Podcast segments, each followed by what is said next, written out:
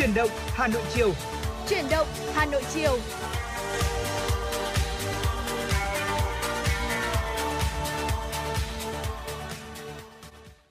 Mến chào tất cả quý vị thính giả của FM 96 trong khung giờ quen thuộc 16 giờ tại phòng thu của Đài Phát thanh và Truyền hình Hà Nội. Ngày hôm nay Bảo Nhật và Bảo Trâm, hai người cùng có cái tên đệm là Bảo. Dạ. Sẽ là những người đồng hành cùng với tất cả quý vị trong hành trình buổi chiều ngày hôm nay. Khi mà lúc này thì nếu mà quý vị đang di chuyển trên các cung đường là mình có thể cảm thấy là có gì đấy nó hơi nóng bức một chút đúng không ạ? Nhiệt độ hiện tại đang ở mức khoảng 37, 36 độ C.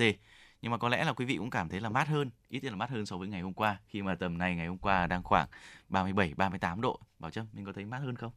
Ờ, ngày hôm nay thì ờ, thực ra thì tôi cảm giác là hôm nào nó cũng nóng như nhau.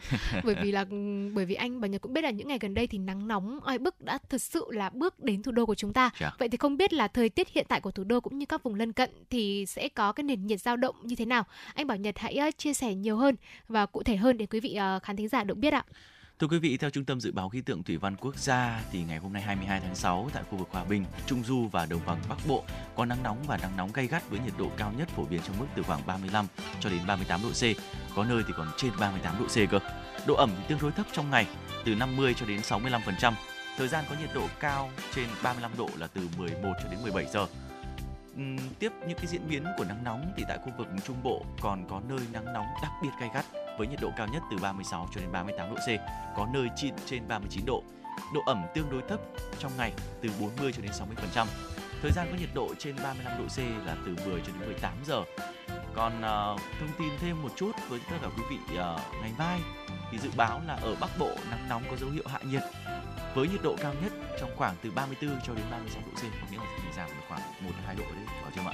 chắc là cũng Ờ. cảm thấy dễ thở hơn một Dạ. chút đúng không ạ Ở trong khi đó thì Trung Bộ tuy có hạ nhưng mà vẫn còn nắng nóng khá gay gắt với nhiệt độ cao nhất trong mức từ 35 cho đến 37 độ C, có nơi thì trên 38 độ. Độ ẩm tương đối thấp ở trong ngày từ 45 cho đến 65%. Thời gian nhiệt độ ở trên 35 độ C là từ 12 cho đến 17 độ.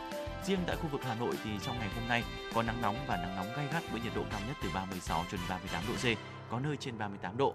Tuy nhiên thì à, dù khu vực Bắc Bộ đang ở cao điểm của nắng nóng thì đồng thời từ đêm nay thì à, đã có khoảng à, một số từ thực ra từ đêm ngày hôm qua rồi 21 tháng 6 nhưng mà chúng ta có thể cảm nhận rõ nhất nhất là từ ngày hôm nay đến ngày mai thì ở khu vực vùng núi có mưa rợ, mưa rào và rông, cục bộ có mưa to.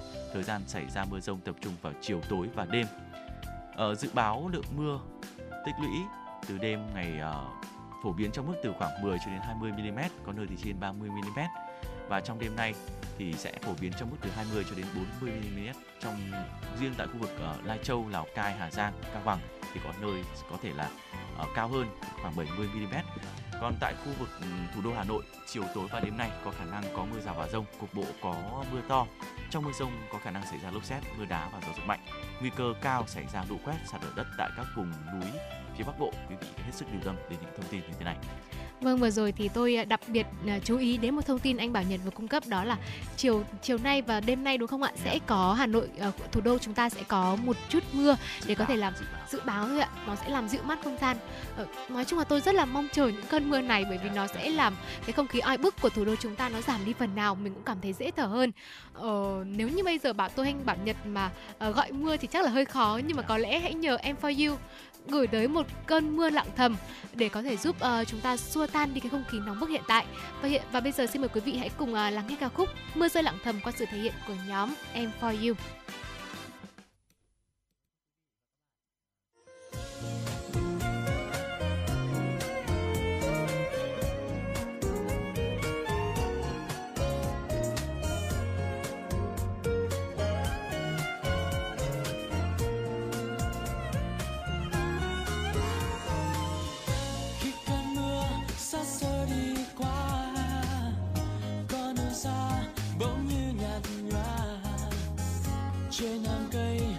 Bay chập trùng theo gió.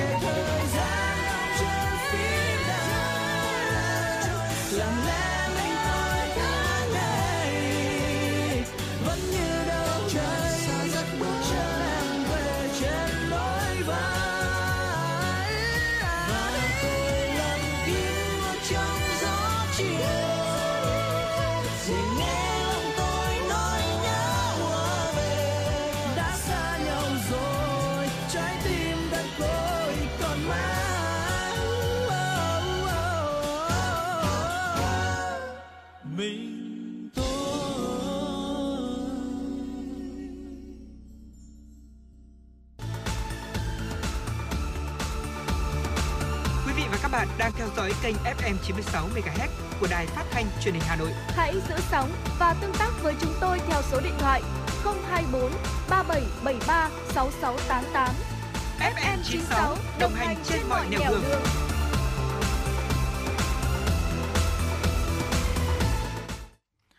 Thưa quý vị, mình cùng quay trở lại với chuyển động Hà Nội chiều ngày hôm nay sẽ là một số những thông tin mà chúng tôi xin được gửi đến cho tất cả quý vị. Hôm nay, Trung ương Đoàn Thanh niên Cộng sản Hồ Chí Minh và Trung ương Đoàn Thanh niên Cộng sản Trung Quốc tổ chức chương trình giao lưu hữu nghị thanh niên Việt Nam Trung Quốc năm 2022. Phát biểu ý kiến tại buổi hội đàm, đồng chí Nguyễn Anh Tuấn khẳng định, mặc dù dịch Covid-19 ảnh hưởng toàn diện đến đời sống nhân dân cũng như các hoạt động giao lưu hợp tác của hai bên, nhưng thanh niên Việt Nam Trung Quốc vẫn tìm ra các phương thức phù hợp để giữ liên lạc, làm tốt sứ mệnh, giữ gìn mối quan hệ truyền thống hữu nghị giữa hai nước. Các đại biểu nghe trình bày của chuyên gia, tham gia đóng góp ý kiến qua những chuyên đề của chương trình dưới sự điều hành của đồng chí Bùi Minh Tuấn, Ủy viên Ban Thường vụ, trưởng ban tổ chức Trung ương Đoàn Thanh niên Cộng sản Hồ Chí Minh. Hai bên đồng tình cho rằng trong thời gian tới, tổ chức đoàn của hai nước cần tăng cường hợp tác về công tác thanh niên, kinh tế, giáo dục, báo chí, truyền thông, khởi nghiệp, mở rộng giao lưu thanh niên ở các tỉnh biên giới Việt Nam Trung Quốc. Việc duy trì tốt mối quan hệ của tuổi trẻ hai nước sẽ góp phần quan trọng nhằm vun đắp quan hệ hữu nghị truyền thống Việt Nam Trung Quốc, xây dựng khu vực thế giới hòa bình, ổn định, phát triển. Thưa quý vị, sáng nay, Sở Văn hóa và Thể thao Hà Nội đã tổ chức hội nghị gặp mặt biểu dương các gia đình văn hóa tiêu biểu thành phố Hà Nội nhân kỷ niệm 21 năm Ngày Gia đình Việt Nam 28 tháng 6 năm 2001, 28 tháng 6 năm 2022. Tại hội nghị, Phó Giám đốc Sở Văn hóa và Thể thao Hà Nội Trần Thị Vân Anh cho biết, với trọng trách quản lý nhà nước về gia đình, Sở Văn hóa và Thể thao Hà Nội đã tích cực tham mưu cho thành phố ban hành nhiều văn bản nhằm cụ thể hóa chủ trương đường lối của Đảng, chính sách pháp luật của nhà nước về công tác gia đình, tập trung triển khai 5 nội dung chính trong công tác quản lý nhà nước về gia đình, để Ngày Gia đình Việt Nam thực sự có ý nghĩa và phát huy được những giá trị cao đẹp. Phó Giám đốc Sở Văn hóa và Thể thao Hà Nội Trần Thị Vân Anh đã kêu gọi mỗi cá nhân hãy cùng nhau chung sức đồng lòng trách nhiệm, sáng tạo, quyết tâm, thực hiện thắng lợi các nhiệm vụ phát triển kinh tế xã hội, kế thừa phát huy những truyền thống tốt đẹp của gia đình Việt Nam, tiếp thu có chọn lọc các giá trị mới, tiến bộ để xây dựng gia đình ấm no, bình đẳng, tiến bộ và hạnh phúc. Nhân dịp này, ngành văn hóa thủ đô đã biểu dương 30 gia đình văn hóa tiêu biểu ở 30 quận huyện thị xã trên địa bàn thành phố. Đây là các gia đình có thành tích nổi bật trong các lĩnh vực văn hóa xã hội, phát triển kinh tế, hoạt động nhân đạo từ thiện và là gương mặt trong phong trào toàn dân đoàn kết xây dựng đời sống văn hóa ở Hà Nội. Ghi nhận tại một số bệnh viện trên địa bàn Hà Nội thời gian gần đây, số lượng trẻ nhập viện vì bệnh lý đường hô hấp có sự gia tăng đột biến. Tại khoa nhi bệnh viện Thanh Nhàn, 70 đến 80% số bệnh nhi mắc các bệnh lý đường hô hấp tương tự như các trường hợp nêu trên. Đáng quan ngại là trong khoảng một tháng trở lại đây, số lượng bệnh nhi đến khám và điều trị tại bệnh viện tăng đột biến từ 150 đến 200% so với hai tháng trước. Trong khi đó thì tại bệnh viện tuyến đầu là bệnh viện Nhi Trung ương, khoa khám bệnh những ngày gần đây tập trung bình thì đều tiếp nhận khoảng 200 lượt khách trên một ngày liên quan đến các trường hợp hô hấp. Tại trung tâm hô hấp, các trường hợp nặng thường được ghi nhận ở trẻ dưới 2 tuổi, đặc biệt là trẻ dưới 6 tháng tuổi.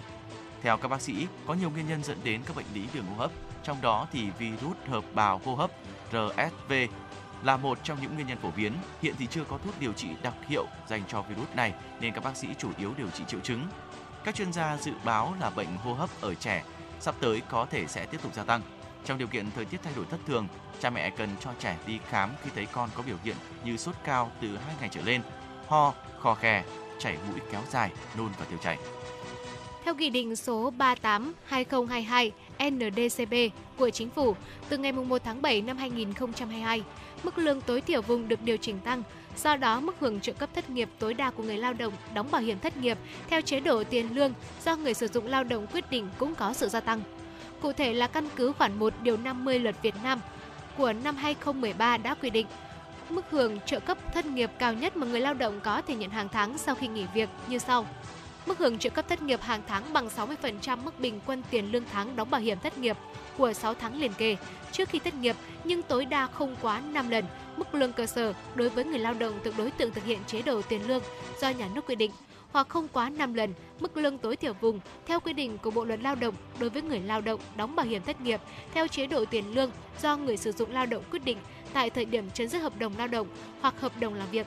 Các mức cụ thể như sau: vùng 1 là 23,4 triệu đồng, vùng 2 là 20,8 triệu đồng, vùng 3 là 18,2 triệu đồng, vùng 4 là 16,25 triệu đồng. Như vậy là khi lương tối thiểu vùng tăng với mức hưởng 5 lần mức lương tối thiểu vùng khi nhận trợ cấp thất nghiệp của người lao động cũng được tăng theo. Được biết, đến hết năm 2021, số người tham gia bảo hiểm thất nghiệp gần 13,4 triệu người, đạt 27,33% lực lượng lao động trong độ tuổi. Thưa quý vị, vừa rồi là một số những thông tin cũng xin được chuyển đến cho tất cả quý vị. Bên cạnh đó thì trong thời gian vừa qua, những ngày cuối tuần thì không gian văn hóa nghệ thuật 22 hàng buồm hình như đông hơn so với những ngày thường. Người xem thì đang à, chăm chú vào 22 tác phẩm hội họa khá độc đáo, phá cách của các họa sĩ như xứ Sứ Thanh Vũ Xuân, Thanh Vũ Xuân Đông. Đó cũng là 22 tác phẩm mà họa sĩ Vũ Xuân Đông đã chắt lọc từ ký ức suốt hơn 20 năm qua của anh khi mà chứng kiến sự biến đổi của dòng sông cũng như nghĩ về chủ đề đầy cái sự uh, nỗi niềm này dễ thấy ở những bức vẽ trên sơn mài trên bìa cắt tông tái hiện một đời sống ở sông Tô từng gắn liền với lịch sử của đô thị Hà Nội. Đó là hình ảnh nước sông Tô vừa trong vừa mát, em ghé thuyền vỗ sát biển Anh. Và nữa là những cái câu chuyện sinh hoạt rồi buôn bán của người dân mang những dấu ấn của một vùng cửa sông nơi mà dòng sông Tô đã đổ vào sông Cái thưa quý vị. Đặc biệt là họa sĩ Vũ Xuân Đông cũng sáng tạo với những cái tác phẩm tranh gò đồng thể hiện trên hộp có trục xoay. Mục đích là giúp cho công chúng có thể tương tác nhiều hơn với tác phẩm như thể là đang chạm vào một sông Tô sống động, có tiếng sóng, tiếng nước và sâu xa là tiếng vọng ký ức của một thực thể khao khát hồi sinh. Sự tương tác đó cũng đánh thức trong mỗi người về khái niệm bảo vệ môi trường, hệ sinh thái sống xanh của một thành phố thủ đô thưa quý vị. Vâng quý vị thân mến, thời gian vừa qua thì Hà Nội của chúng ta đã đẩy mạnh các sản phẩm về du lịch. À, quý vị cũng có thể thấy như là tại khu vực à, Hồ Hoàn Kiếm này hay là triển khai tuyến phố đi bộ xung quanh Hào Thành của Sơn Tây hay là không gian đi bộ khu vực Hồ Thiền Quan, công viên thống nhất và Bảo Trâm tin chắc rằng là với triển lãm này thì à, các họa sĩ cũng đã một phần nào đó truyền tải về nét đẹp của Hà Nội đến với những du khách du lịch và đặc biệt hơn nữa là được các bạn trẻ tại khu vực thủ đô hưởng ứng rất là nhiều. Và thông tin thêm về triển lãm này thì thưa quý vị, họa sĩ Trần Hậu Yên Thế khi mà đến với họa, đến với triển lãm này thì đã có thốt lên rằng là chạm vào nỗi nhớ, chạm vào kiêu hãnh, chạm đến niềm đau. Và ông cũng có nhấn mạnh là tác phẩm Sông Tô của họa sĩ Vũ Xuân Đông đã yêu cầu người xem phải chạm tay vào tác phẩm để có thể ờ, để lòng mình có thể nổi sóng cồn cào mỗi khi mà nhìn xuống dòng sông Tô và đặc quánh một cái màu đen ô nhiễm, không còn vẻ đẹp nên thơ huy hoàng trong quá khứ, nơi xóm làng thấp thoáng những mái đình, mái chùa, cờ hội và thuyền bè ngược xuôi. Còn về ý tưởng cho ra đời triển lãm lần này, cũng như là về sự tâm huyết của mình với sông Tô, thì họa sĩ Vũ Xuân Đông cũng có chia sẻ rằng là vào mùa hè năm 2002 khi mà ông được sống cạnh bờ bắc của sông Tô thì ông đã đi lang thang dưới lòng sông cạn đang được kè bởi những hàng cọc gỗ lô xô. Phía trên là người xe tấp nập, còn phía dưới là tiếng thì thầm của trầm tích. Và lúc này thì ông chợt nhận thấy đây là một cái cấu trúc mơ hồ về xã hội con người, cũng giống như là những cái cây cột gỗ cong keo chai sạn nhưng vẫn dựa vào nhau thành một tổ hợp, lúc thì chặt chẽ, lúc thì rời rạc, lúc thì nên thơ nhưng mà cũng có lúc là dữ dội, cháy khát. Như vậy là uh, họa sĩ Vũ Xuân Đông đã chia sẻ về cái cảm hứng để ông ấy có thể là tạo nên các tác phẩm của mình. Thưa quý vị và họa sĩ Vũ Xuân Đông cũng kể trong uh, cái nỗi khắc khoải không nguôi là sông Tô giờ đây đã được kè bờ một cách cẩn thận nhưng ẩn chứa bên trong lại là bùn đen, là nước thải và rác rưởi. Bên cạnh sông Hồng đỏ đậm phù sa thì sông Tô vẫn đen đặc hôi nồng. Cùng chảy quanh kinh kỳ hoa lệ nhưng mà sao mà chạy lòng đến thế? Trong đại dịch Covid-19 thì con người sống cách ly qua những ngày dài khủng khiếp trong những ngày tháng im ắng đó thì chúng ta lại gợi lại cho tôi những cái ký ức về quãng thời gian thuê nhà trọ, chứng kiến bao nhiêu rác rưởi con người ném xuống dòng sông thơ mộng trong lịch sử này đang chết dần. Tôi giữ lại và vẽ nên vô vàn những cái tiếc nuối của muôn ngàn năm xưa. Trầm ngâm bên tác phẩm Sông xưa thì chị Nguyễn Nhật Hà, một người dân tại quận Thanh Xuân Hà Nội cũng chia sẻ, chị cảm thấy ấn tượng với tác phẩm này vì thấy ở đó có sự kết hợp độc đáo giữa sơn mài truyền thống và hộp gò đồng Họa sĩ Vũ Xuân Đông đã tái hiện dòng sông xưa chảy qua cửa đình cùng hình ảnh người dân tấp nập buôn bán hai bên bờ sông. Tác phẩm mang đến cái nhìn mới lạ về sông Tô Lịch, đưa người xem đi từ bất ngờ này đến bất ngờ khác. Còn với một à, người xem khác là anh Nguyễn Văn Công thì nghiền ngẫm khá lâu bên tác phẩm Miền nhớ không mùa vì cảm thấy ở đó có nét riêng so với các tác phẩm khác trong triển lãm này. Có thể nói là tác giả đã gửi gắm những nỗi niềm, những hoài niệm vào tác phẩm một cách xuất sắc để người xem có thể chiêm nghiệm liên tưởng về quá khứ và cả tương lai nữa. Vâng, vừa rồi là những ý kiến của những vị khách đã đến tham quan cái triển lãm song tô này và chia sẻ thêm về triển lãm của mình thì họa sĩ Vũ Xuân Đông cũng đã bộc bạch à, rằng là à, thú thực tôi say xưa tâm huyết với đề tài về sông tô để thỏa cái niềm vui, sự khám phá, sáng tạo trong nghề. Nhiều người bạn của tôi đánh giá rằng tôi đang đi trên con đường đầy mạo hiểm bởi vì vừa mới bước qua đại dịch, mọi người đều có khó khăn nhất định về tài chính, vậy mà tôi vẫn bỏ tiền ra để mà làm triển lãm. Nhưng tôi cảm nhận được rằng cái lãi mà mình có được trong hoạt động nghệ thuật này là khi có nhiều người, đặc biệt là các bạn trẻ và du khách quốc tế đến xem. Nhiều du khách chia sẻ rằng triển lãm là một thông điệp nhân văn, dễ hiểu, thú vị, hấp dẫn và với tôi như thế là đã thành công rồi. Thưa quý vị, với cách làm và cách nghĩ mới mẻ, không gian hội họa mà họa sĩ Vũ Xuân Đông sáng tạo cũng là hướng mở để các nhà quản lý nghệ thuật, các họa sĩ chiêm nghiệm về một hướng đi mới ở trong hội họa, nhất là khi thủ đô Hà Nội đã nằm ở trong mạng lưới các thành phố sáng tạo của UNESCO. Đây chắc chắn sẽ là một trong những triển lãm mà sẽ khơi dậy được rất nhiều ờ, người có những cái thêm không chỉ là về nghệ thuật đâu quý vị mà còn giúp cho những người khác, chúng ta có được những cái ý thức hơn về bảo vệ môi trường, giữ cái mức độ xanh và giữ gìn những cái đẹp đẹp truyền thống của kinh đô Hà Nội vâng và như bà Trâm cũng có chia sẻ đó là à, du lịch Hà Nội của chúng ta đang mở cửa rất nhiều và tôi tin chắc rằng là những cái triển lãm của họa sĩ Vũ Xuân Đông cũng như là triển lãm của nhiều những người làm nghệ thuật khác cũng đã một phần nào đó quảng bá hình ảnh của Hà Nội đến với du khách quốc tế, bạn bè du lịch à, các và bên cạnh đó thì à, những tác phẩm này đúng nhanh bảo nhật chia sẻ nó luôn có một cái thông điệp để gửi đến cho người xem và với họa sĩ Vũ Xuân Đông đó là thông điệp về bảo vệ môi trường và cụ thể hơn ở đây là bảo vệ dòng sông Tô của chúng ta. Còn bây giờ thì có lẽ là để uh, đối tiếp những cái dòng cảm xúc này thì chúng tôi xin mời quý vị hãy cùng à, đến với một à, ca khúc âm nhạc à, cũng đã được khá là nhiều người yêu thích trong thời gian vừa qua. Đó là bài hát Đừng quên tên anh của ca sĩ Hoa Vinh. Xin mời quý vị hãy cùng thưởng thức.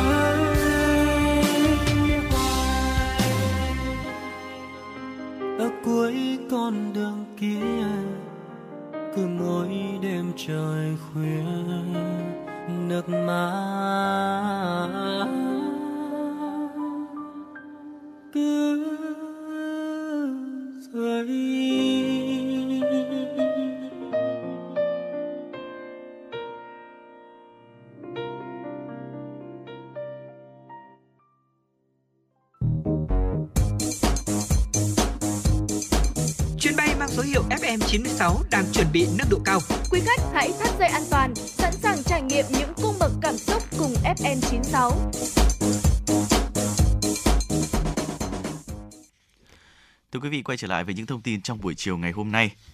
Liên đoàn Thương mại và Công nghiệp Việt Nam VCCI vừa có văn bản trả lời công văn của Bộ Tài chính về việc lấy ý kiến dự thảo nghị quyết về mức thuế bảo vệ môi trường đối với xăng dầu, mỡ nhờn.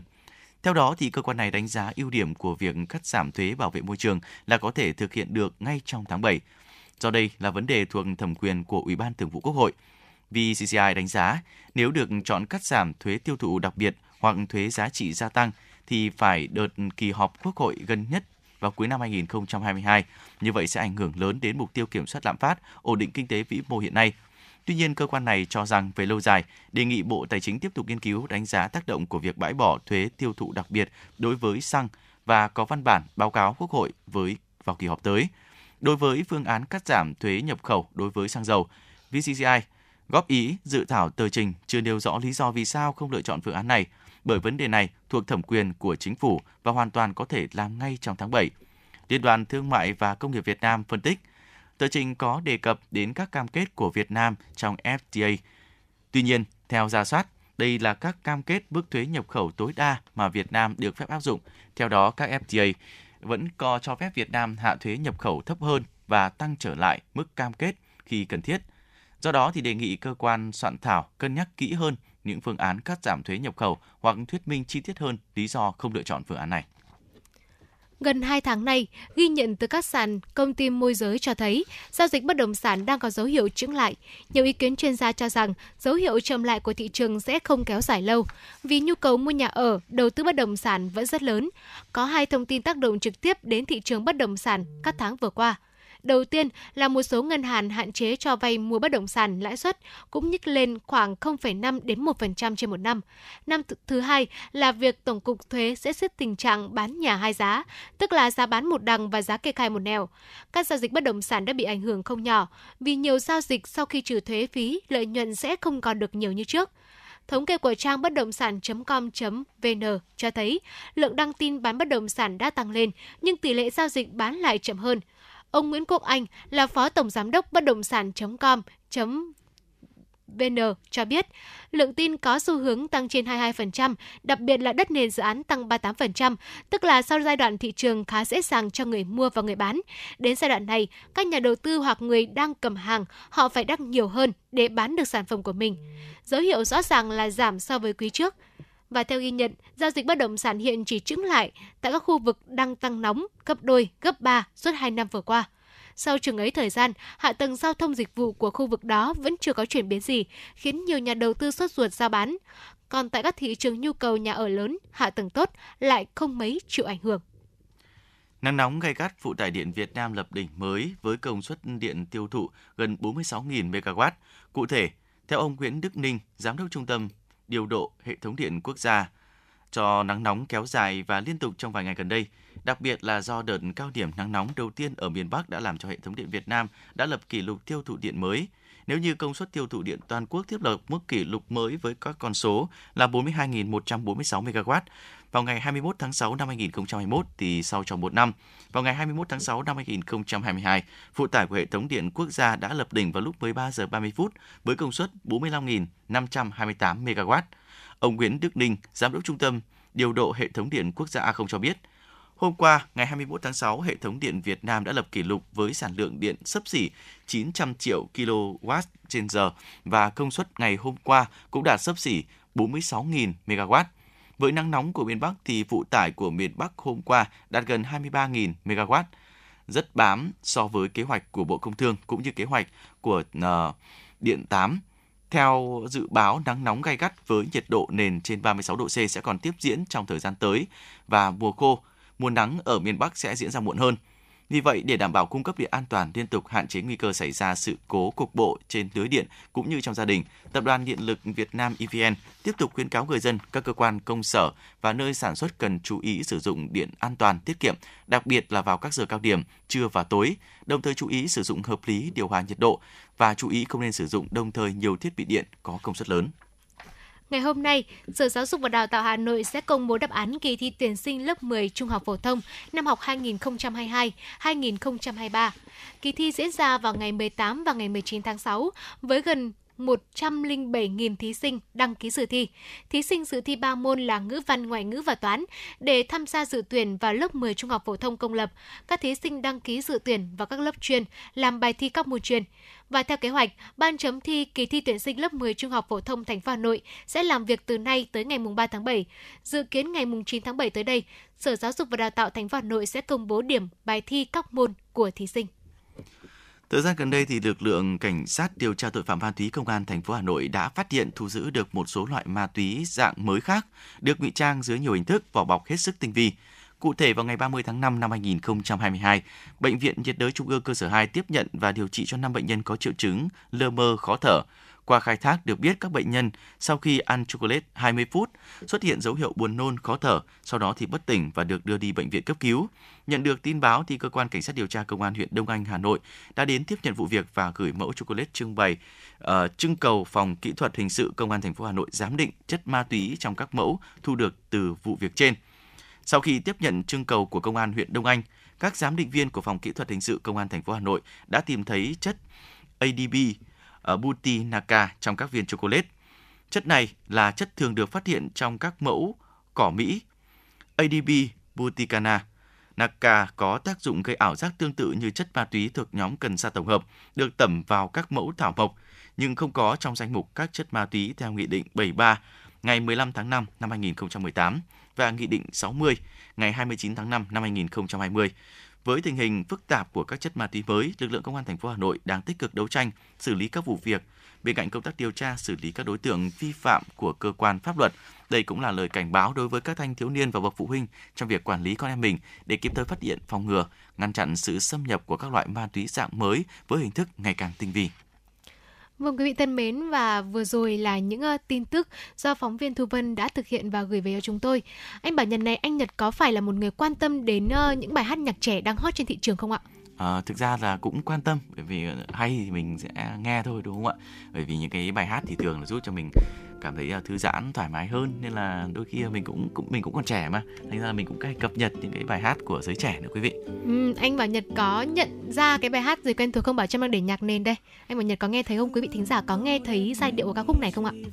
Ừ, nghe quen quen nhưng mà cũng chưa thể hình dung chưa đoán được nó là bài hát gì đâu quý vị. Ừ, thế thì bây giờ xin mời anh bảo nhật cũng như các quý vị uh, thính giả chúng ta hãy cùng thưởng thức ca khúc này và một chút nữa thôi bảo trâm sẽ thông tin đến quý vị khán thính giả có thể được biết rõ hơn về ca khúc này quý vị nhé. Trở lại cảm giác như lúc trước có phải vì anh vẫn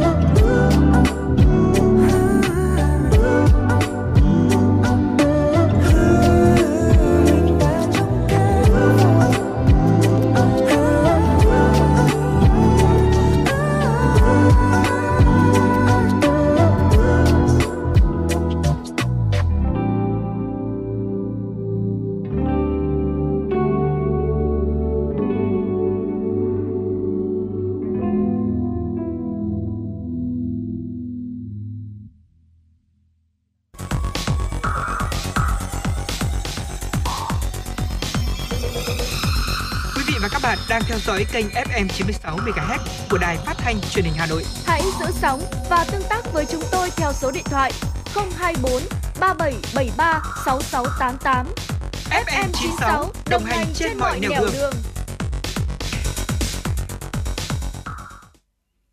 Vâng và vừa rồi là giai điệu của một ca khúc ờ, rất là quen thuộc với giới trẻ gần đây. Ờ, không biết người bạn dẫn của tôi anh Bảo Nhật anh đã nhận ra đó là ca khúc gì chưa ạ?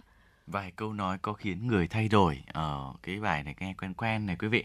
Chính nhưng mà hình như nó cũng có gì đến hơi lạ lạ thì phải. Ừm, tôi nghĩ rằng là anh Bảo Nhật và quý vị ờ, thính giả cũng đã nhận ra.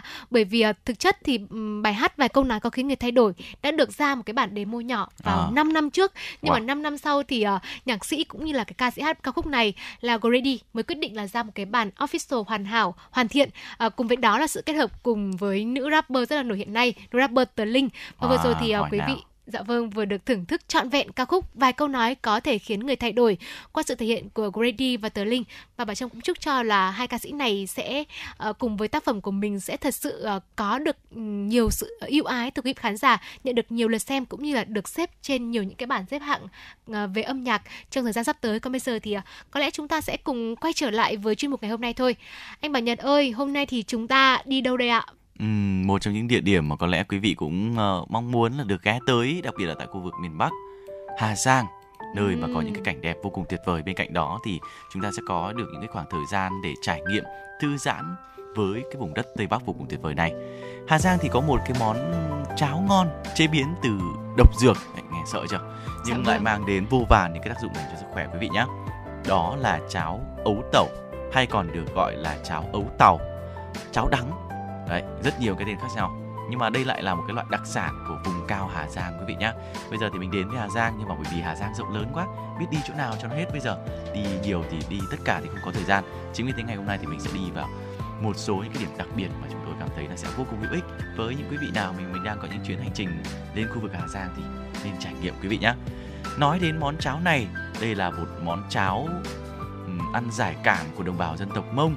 Sau này thì người vùng cao bổ sung thêm một chút những gia vị chế biến thành món ngon, đậm đà và lạ miệng. Củ ấu tẩu có vị hơi cay và ngọt, tính thì nóng. Lá giống như là lá ngải cứu và chỉ mọc ở trên vùng cao mà thôi. Người dân Tây Bắc đã khéo léo chế biến ấu tẩu thành món ăn ngon và vô cùng bổ dưỡng. Nếu mà mình nhìn sơ qua ấy, củ ấu tẩu thì hơi giống với củ ấu miền xuôi nhưng mà nó cứng hơn và nó còn có độc quý vị nhé. Bởi vậy mà người dân nơi đây thường chỉ sử dụng vài củ ấu tẩu cho một nồi cháo to mà thôi chứ không phải là mình cứ nấu như kiểu nấu khoai sọ cho cả một Dạ nồi đầy vâng. là là có vấn đề đấy quý vị. Khi mà củ ấu tẩu dùng nấu cháo thì phải được ngâm kỹ bằng nước gạo này, mình được rửa sạch ninh nhừ khoảng 4 đến 5 tiếng thì mới có thể thải hết được chất độc của nó. Khi mà chín mềm ấy, củ ấu tẩu sẽ bở tơi tạo thành cái dạng bột đặc sên sên. Dùng bột này mình nấu cùng với gạo tẻ này, nếp cái hoa vàng và chân giò thôi. Nhắc đến đây là tôi sẽ bắt đầu thấy có cái dậy mùi của cháo không biết là quý vị đã cảm nhận được chưa? Cháo ấu tẩu hay còn được gọi là cháo ấu tàu, cháo đắng là một đặc sản của vùng cao Hà Giang. Ban đầu thì cháo ấu tẩu được biết đến như là một món ăn bình thường thôi, nhưng bây giờ thì đã được biến tấu rất nhiều để cho nó đậm đà hơn, ngon hơn. Và nếu mà quý vị đã từng được thưởng thức rồi thì có thể chia sẻ cảm nhận điều đó với chúng tôi quý vị nhé. Vâng vừa rồi thì anh Bảo Nhật cũng đã chia sẻ đến với quý vị món cháo ấu tẩu đúng không ạ? Mới cái thời gian lúc đầu, anh bảo nhật giới thiệu, có nhắc đến từ cháo đắng thì tôi đang hình dung là, chắc cái món này nó cũng hơi khó ăn một chút, nhưng mà đến cái phần nguyên liệu thôi là cũng thấy rất là nhiều cái nguyên liệu giàu dinh dưỡng như thế này thì quả thực là đến với Hà Giang thì nếu như mà bỏ lỡ món cháo ấu tẩu thì tôi nghĩ rằng đó là một điều quá là đáng tiếc. Và thưa quý vị, độ nổi tiếng của cháo ấu tẩu hẳn là điều mà không thể bàn cãi được. Và với người dân ở xứ sở hoa tam giác mạch thì cháo ấu tẩu đã trở thành một món ăn đêm thường nhật vì theo quan niệm của họ là cháo sẽ có tác dụng tốt cho sức khỏe sau cái giấc ngủ đêm. Và khi ăn thì múc cháo ra bát này đập thêm một quả trứng gà này thêm hành này tía tô này trộn đều lên rồi ăn nóng. Uhm, thảo nào mà tôi nghĩ rằng đây cũng chính là cái lý do mà món cháo này cũng có một cái tác dụng trong cái việc giải cảm. Để có thể mà mình thưởng thức cái trọn vị của cháo ấu tẩu thơm ngon mà mình vẫn đảm bảo sức khỏe thì mình cũng cần một vài cái lưu ý sau đây. Đầu tiên là tuyệt đối là không được tự mua nguyên liệu và chế biến tại nhà thứ hai là cháo ấu tẩu rất là kén chọn người ăn bởi vì là cái hương vị cay nồng và đắng như là tam thất và thứ ba là phụ nữ mang thai thì không nên ăn cháo ấu tẩu này. Còn thứ tư là sau khi ăn cháo ấu tẩu thì bạn không được ăn quả lê vì hai thứ này là tương đối kỵ nhau. Uhm, chứng tỏ là một cái đặc sản nhưng mà không phải à, chúng ta cứ thế thưởng thức mà cũng có một vài những lưu ý nhỏ. Và vừa rồi thì bà Trâm cũng đưa ra bốn lưu ý mà hy vọng là quý vị chúng ta sẽ ghi nhớ để mình không mắc phải cái sai lầm này. Thưa quý vị, ờ, thành phần của cháo ấu tẩu cũng vô cùng đặc biệt quý vị nhé. Chúng ta cũng đã có nhắc đến là ấu tẩu cũng có một số những cái chất độc, thành ra là phải Cẩn có cách hơn, chế biến ạ? Dạ, một cách cụ thể nhất phải ờ, có cái cách chế biến riêng thì nó mới có thể loại bỏ được hết cái phần độc dược này. Tuy ạ. nhiên ấu tẩu cũng có cái tác dụng mà có thể là chúng ta chưa biết đâu. Vì thành phần hóa học chủ yếu là aconitin nên là củ ấu tẩu được thuộc vào danh mục thuốc độc bảng A. Lượng độc này có thể khiến cho chân tay tê cứng tắc nghẽn mạch máu đông máu thậm chí là tử vong. Theo đông y thì củ ấu tẩu có tác dụng trợ dương bổ hỏa trừ phong hàn táo thấp ngoài ra thì dùng ấu tẩu ngâm rượu để xoa bóp chữa chân tay tê dại do phong hàn và phong thấp cũng vô cùng tuyệt vời. Ấu tẩu còn uh, chữa chứng ờ, uh, ra nhiều mồ hôi này, ở dương hư sợ lạnh, ngực bụng đau lạnh, thận uh, dương suy. Uh, bên cạnh đó thì đông y cũng chia ấu tẩu thành hai vị thuốc tương ứng là với hai công đoạn khác nhau. Ở ô đầu là củ ấu tẩu chưa qua bào chế có thể gây chết người nên chỉ dùng ngoài da mà thôi. Còn phụ tử là thành phần sau bào chế qua nhiều công đoạn khử độc rồi có thể dùng để uống của ấu tẩu sau khi chế biến thành vị thuốc quý ờ, ở trong tứ đại danh dược như là sâm, nhung, quế, phụ. Đó, phụ ở đây có nghĩa là phụ tử đấy là ấu tẩu thưa quý vị. Y học đánh giá cao công dụng chữa bệnh của ấu tẩu, đặc biệt là ngâm rượu để xoa bóp. Một số những cái thông tin về ấu tẩu và món cháo ấu tẩu tại khu vực của Hà Giang vùng cao chắc chắn sẽ là một trong những thứ mà mình nên thử. Nhưng mà thử thì mình cũng cần phải thực sự cẩn trọng nhé. Làm không nên mà mình tự mua về thì mình tự chế biến đôi khi mình không làm được thì nó lại khiến cho là cái bát cháo của mình nó không được thơm ngon đậm đà như những gì mình mong muốn đâu quý vị. Thành ra là đây cũng là một trong những nét văn hóa đặc trưng uh, thể hiện được cái lối sống văn hóa của con người ở trên vùng cao Hà Giang. Nhưng cũng là một trong những điều mà chúng ta cũng có thể khám phá để mở rộng nhiều hơn biết là Việt Nam của chúng ta còn rất nhiều những điều đặc biệt mà chưa khám phá hết được. Vâng và bây giờ thì uh, có lẽ là để uh, bổ sung thêm phụ thêm cho những cái điều anh và nhà chia sẻ thì chúng ta đến du lịch với Hà Giang rồi chúng ta hãy cùng thưởng thức một vài cái giai điệu uh, của Hà Giang để mình có thể chìm đắm vào không gian này. Biết đâu với quý vị thính giả nào mà chúng ta may mắn thì hè này mình có thể đến với mảnh đất uh, Tây Bắc để được du lịch và trải nghiệm không gian văn hóa ẩm thực ở nơi đây.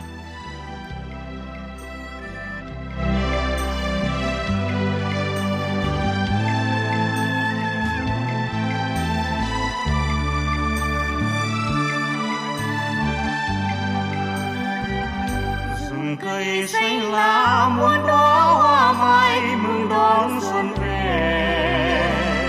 Núi trong nắng vàng từng đàn bướm trắng bay khắp rừng hoa. Ngập ngừng bên suối nước reo quanh mình như mùa tiếng đàn. Bâng khuâng nỗi lòng nhịp sáo oai đưa tiếng ca rộn vang.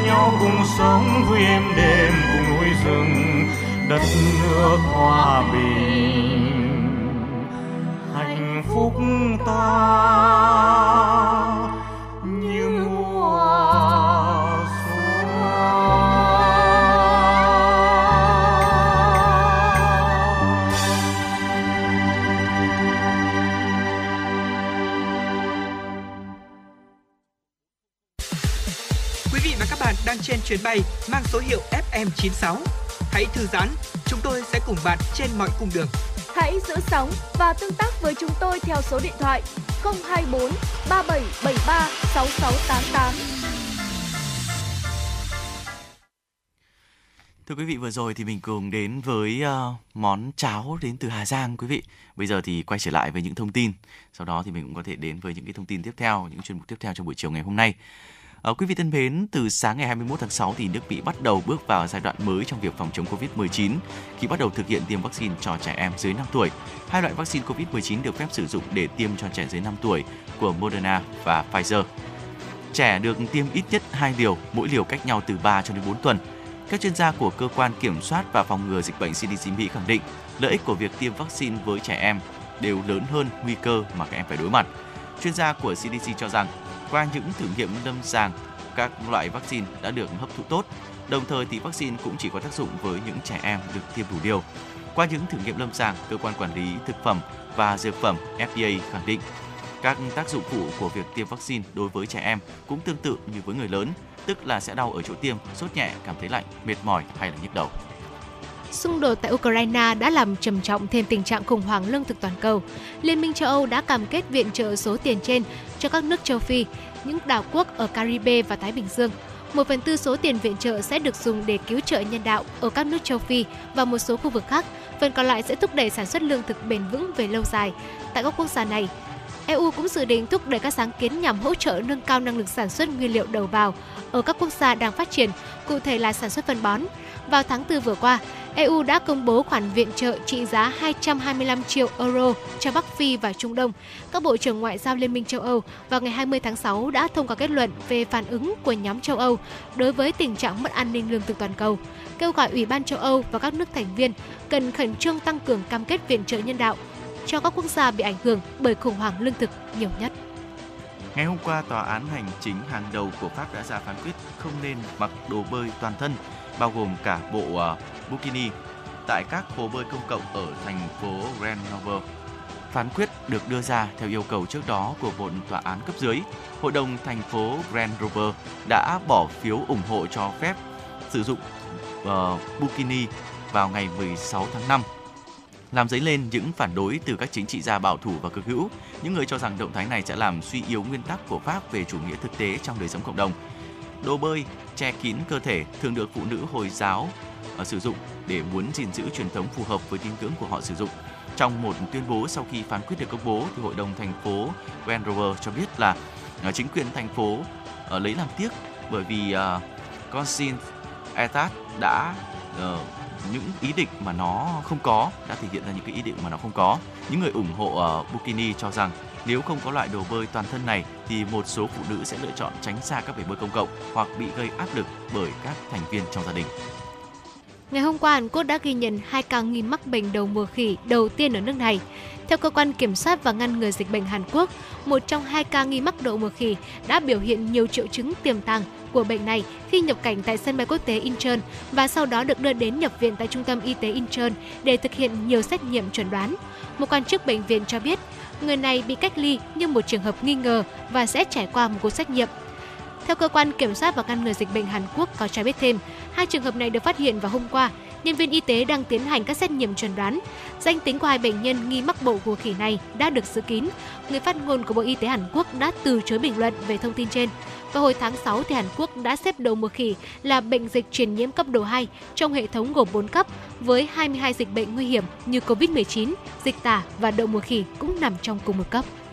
Các nhà khoa học thuộc trường đại học à, Tampere của Phần Lan đã hợp tác với Viện Tế bào gốc Hawaii, Mỹ ờ, để ờ, Harvard, Mỹ để phát hiện ra một liệu pháp mới để điều trị bệnh à, bạch cầu nguyên bào lympho cấp tính, một căn bệnh ung thư phổ biến ở trẻ em. Đây là một loại ung thư máu ảnh hưởng đến các tế bào bạch cầu chưa trưởng thành từ tủy xương. Các tế bào chưa trưởng thành nhân lên một cách không kiểm soát được và chiếm đầy tủy xương. Điều này cản trở việc sản sinh ra các tế bào máu bình thường. Trẻ em mắc phải hội chứng này phải chịu đựng sự thiếu máu, nhiễm trùng tái phát. Các vết bầm tím sẽ dễ bị chảy máu vì tủy xương của trẻ không sản xuất đủ các tế bào hồng cầu. Các tế bào bạch cầu và các tiểu cầu tiên lượng đối với những người mắc bệnh bạch cầu mãn tính dòng lympho T khi tái phát là rất xấu. Do đó thì nhu cầu về những biện pháp điều trị mới đối với căn bệnh này là cấp thiết. Trong điều trị bệnh bạch cầu, hiện tượng nhơn thuốc xảy ra khá nhanh. Do đó thì các nghiên cứu mới đã tìm kiếm các kết hợp thuốc hiện hành trong một giải pháp mới. Liệu pháp điều trị do trường đại học ờ, Tampere của Phần Lan hợp tác cùng phát triển với Viện Tế bào gốc Harvard kết hợp các loại thuốc đã được chứng minh là có hiệu quả đối với 1 phần 3 số bệnh nhân mắc căn bệnh này. Vâng quý vị thân mến là vừa rồi là những thông tin quốc tế do phóng viên Thu Vân đã thực hiện và gửi về cho chúng tôi. Ở bên cạnh đó thì Bảo Trâm xin phép được nhắc lại một lần nữa hai kênh tương tác để quý vị chúng ta cũng có thể tương tác với Bảo Trâm Bảo Nhật trong buổi trường ngày hôm nay. Đó là hotline 02437736688. À, ờ, và bên cạnh đó thì cũng ờ, quý vị cũng có thể ờ, nhắn tin cũng như là bình luận ở bên dưới các bài đăng của chúng tôi trên trang fanpage thời uh, FM96 thời sự Hà Nội. Uh, còn bây giờ để tiếp tục chương trình thì xin mời quý vị chúng ta hãy cùng uh, đến với một một giai điệu âm nhạc, ca khúc Thay tôi yêu cô ấy qua sự thể hiện của ca sĩ Thành Hưng.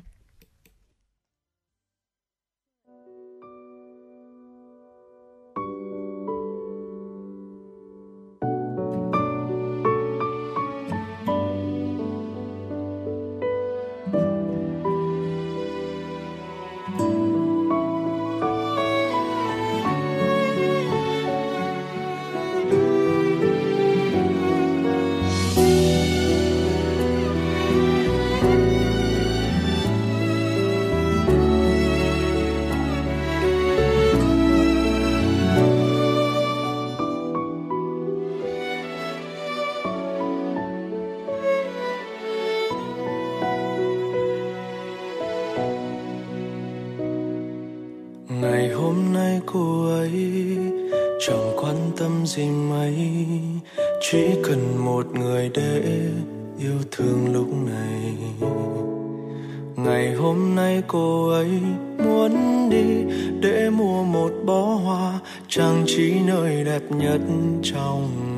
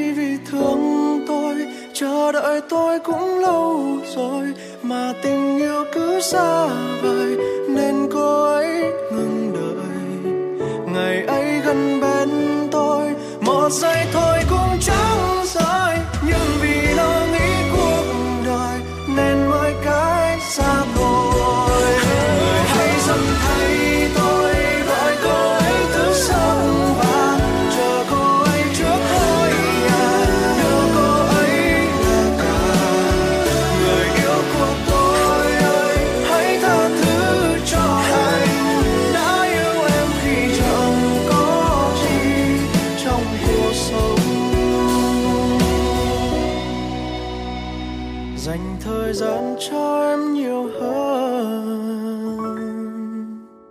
Đã chẳng mất em.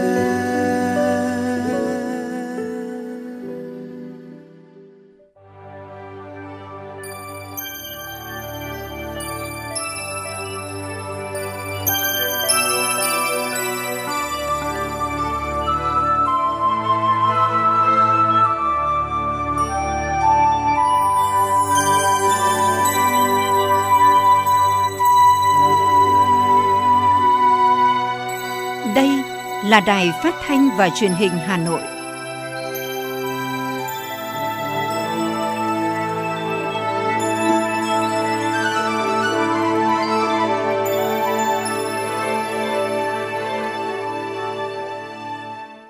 Quý vị và các bạn thân mến, quý vị và các bạn đang theo dõi chương trình chuyển động Hà Nội chiều của Đài Phát thanh và Truyền hình Hà Nội.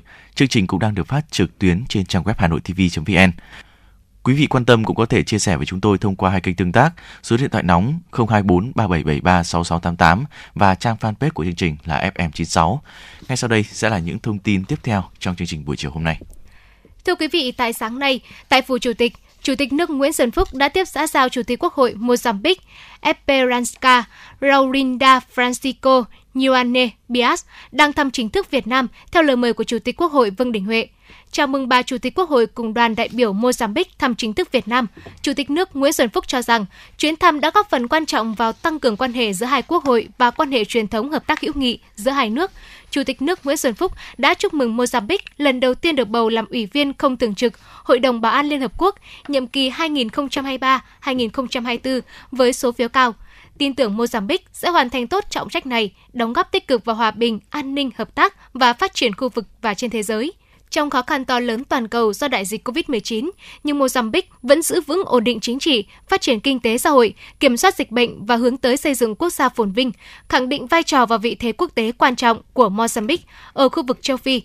Chủ tịch Quốc hội Mozambique cảm ơn Chủ tịch nước Nguyễn Xuân Phúc đã dành thời gian tiếp đoàn và cho biết rất ấn tượng về thành tiệu phát triển kinh tế xã hội của Việt Nam. Chủ tịch Quốc hội Mozambique khẳng định quan hệ giữa hai nước ngày càng phát triển trên nhiều lĩnh vực, nhất là từ khi hai nước thiết lập quan hệ ngoại giao. Bà cũng cảm ơn Việt Nam đã hỗ trợ giúp đỡ trong thời gian dịch bệnh và đã ủng hộ Mozambique trong việc bầu làm ủy viên không thường trực Hội đồng Bảo an Liên Hợp Quốc và mong tiếp tục chia sẻ những kinh nghiệm của Việt Nam để thực hiện tốt vai trò này. Cảm ơn những lời nói tốt đẹp của bà Chủ tịch Quốc hội. Chủ tịch nước Nguyễn Xuân Phúc cho biết, Việt Nam coi trọng thúc đẩy quan hệ hợp tác hữu nghị truyền thống và coi Mozambique là một trong những đối tác hợp tác trọng điểm của Việt Nam tại châu Phi. Chủ tịch nước tin tưởng vào sự ủng hộ của Chủ tịch Quốc hội Mozambique để hợp tác giữa hai nước nói chung và hợp tác nghị viện nói riêng đạt được nhiều kết quả tích cực hơn nữa vì lợi ích của người dân, phát triển thịnh vượng thời gian tới. Sáng nay tại trụ sở Thành ủy Hà Nội, Thường trực Ban Bí thư Trung ương Đảng tổ chức hội nghị quán triệt và triển khai thực hiện nghị quyết số 15 ngày 5 tháng 5 năm 2022 của Bộ Chính trị về phương hướng nhiệm vụ phát triển thủ đô Hà Nội đến năm 2030, tầm nhìn đến năm 2045.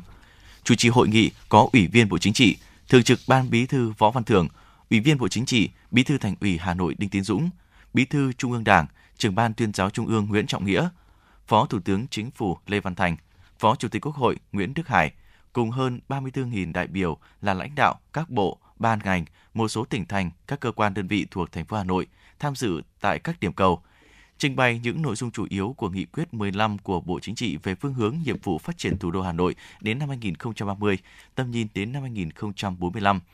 Bí thư Thành ủy Hà Nội Đinh Tiến Dũng nêu rõ, nghị quyết đã nêu rõ bốn quan điểm, hai mục tiêu lớn đối với từng giai đoạn với nhiều điểm mới để lãnh đạo chỉ đạo công cuộc xây dựng phát triển thủ đô Hà Nội trong trung và dài hạn.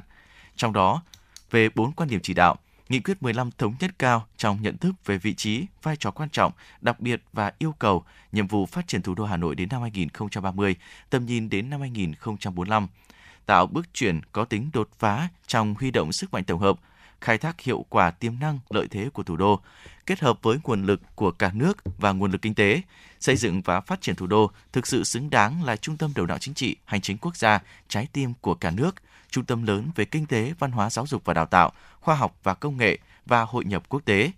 Nghị quyết cũng nêu rõ việc phát triển thủ đô Hà Nội văn hiến, văn minh, hiện đại là nhiệm vụ chính trị quan trọng đặc biệt trong chiến lược xây dựng và bảo vệ Tổ quốc với tinh thần cả nước vì Hà Nội, Hà Nội vì cả nước, là trách nhiệm nghĩa vụ của toàn Đảng, toàn dân, toàn quân, của cả hệ thống chính trị, là nhiệm vụ hàng đầu của Đảng bộ, chính quyền và nhân dân thủ đô Hà Nội. Bộ Ngoại giao cho biết, Đại sứ Vũ Hồ, quyền trưởng quan chức cấp cao SOM của ASEAN, Việt Nam đã cùng với trường SOM, các nước ASEAN và Nhật Bản dự diễn đàn ASEAN-Nhật Bản cấp trường SOM thường niên lần thứ 37.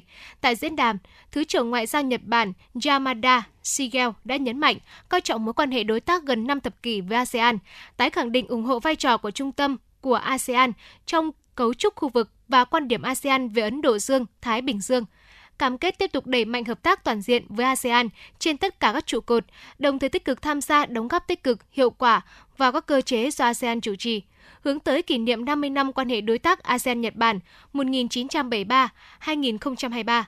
Thứ trưởng Ngoại giao Nhật Bản mong muốn cùng các nước ASEAN đề xuất và triển khai các hoạt động kỷ niệm có ý nghĩa nhân dịp kỷ niệm quan trọng này.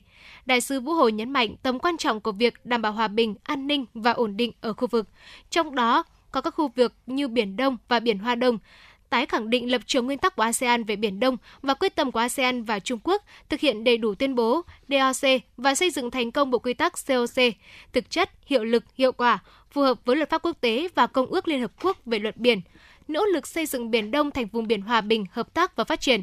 Tại diễn đàn, các nước ghi nhận thông báo của nước Chủ tịch ASEAN 2022 Campuchia về kế hoạch tổ chức hội nghị Bộ trưởng Ngoại giao ASEAN Nhật Bản nhân dịp Hội nghị Bộ trưởng Ngoại giao ASEAN lần thứ 5 năm và các hội nghị bộ trưởng liên quan tại Phnom Penh, Campuchia từ ngày 31 tháng 7 đến ngày 6 tháng 8 năm 2022.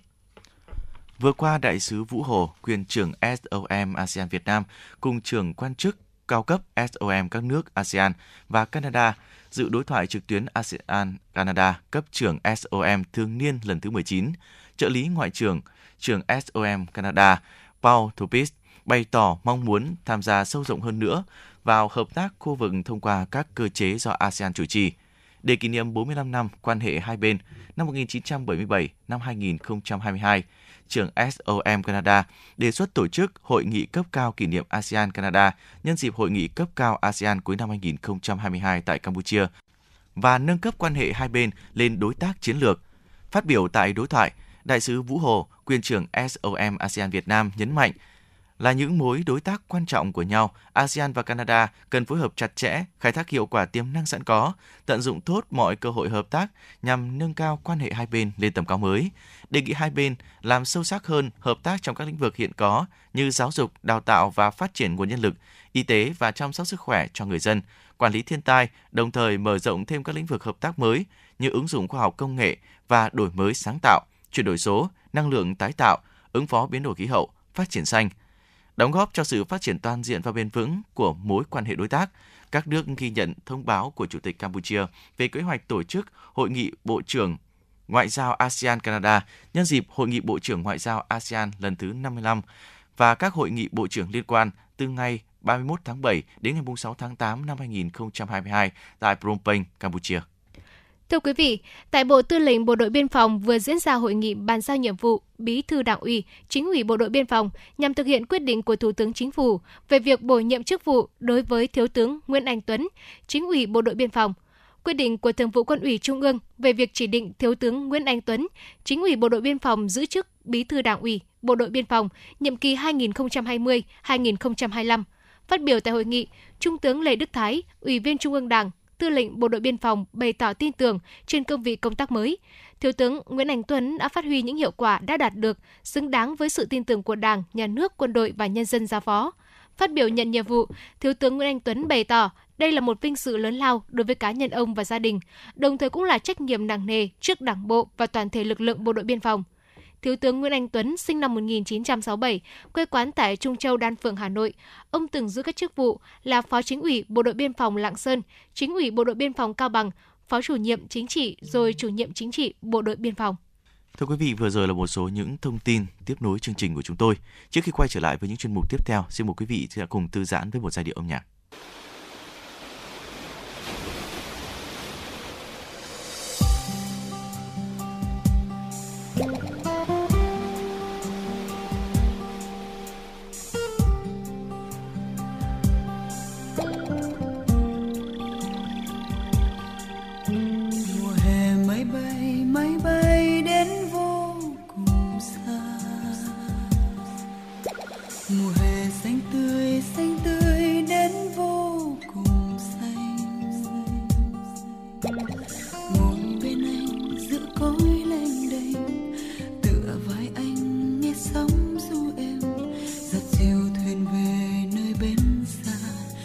Dìu nhau đi trên bãi cát lung linh.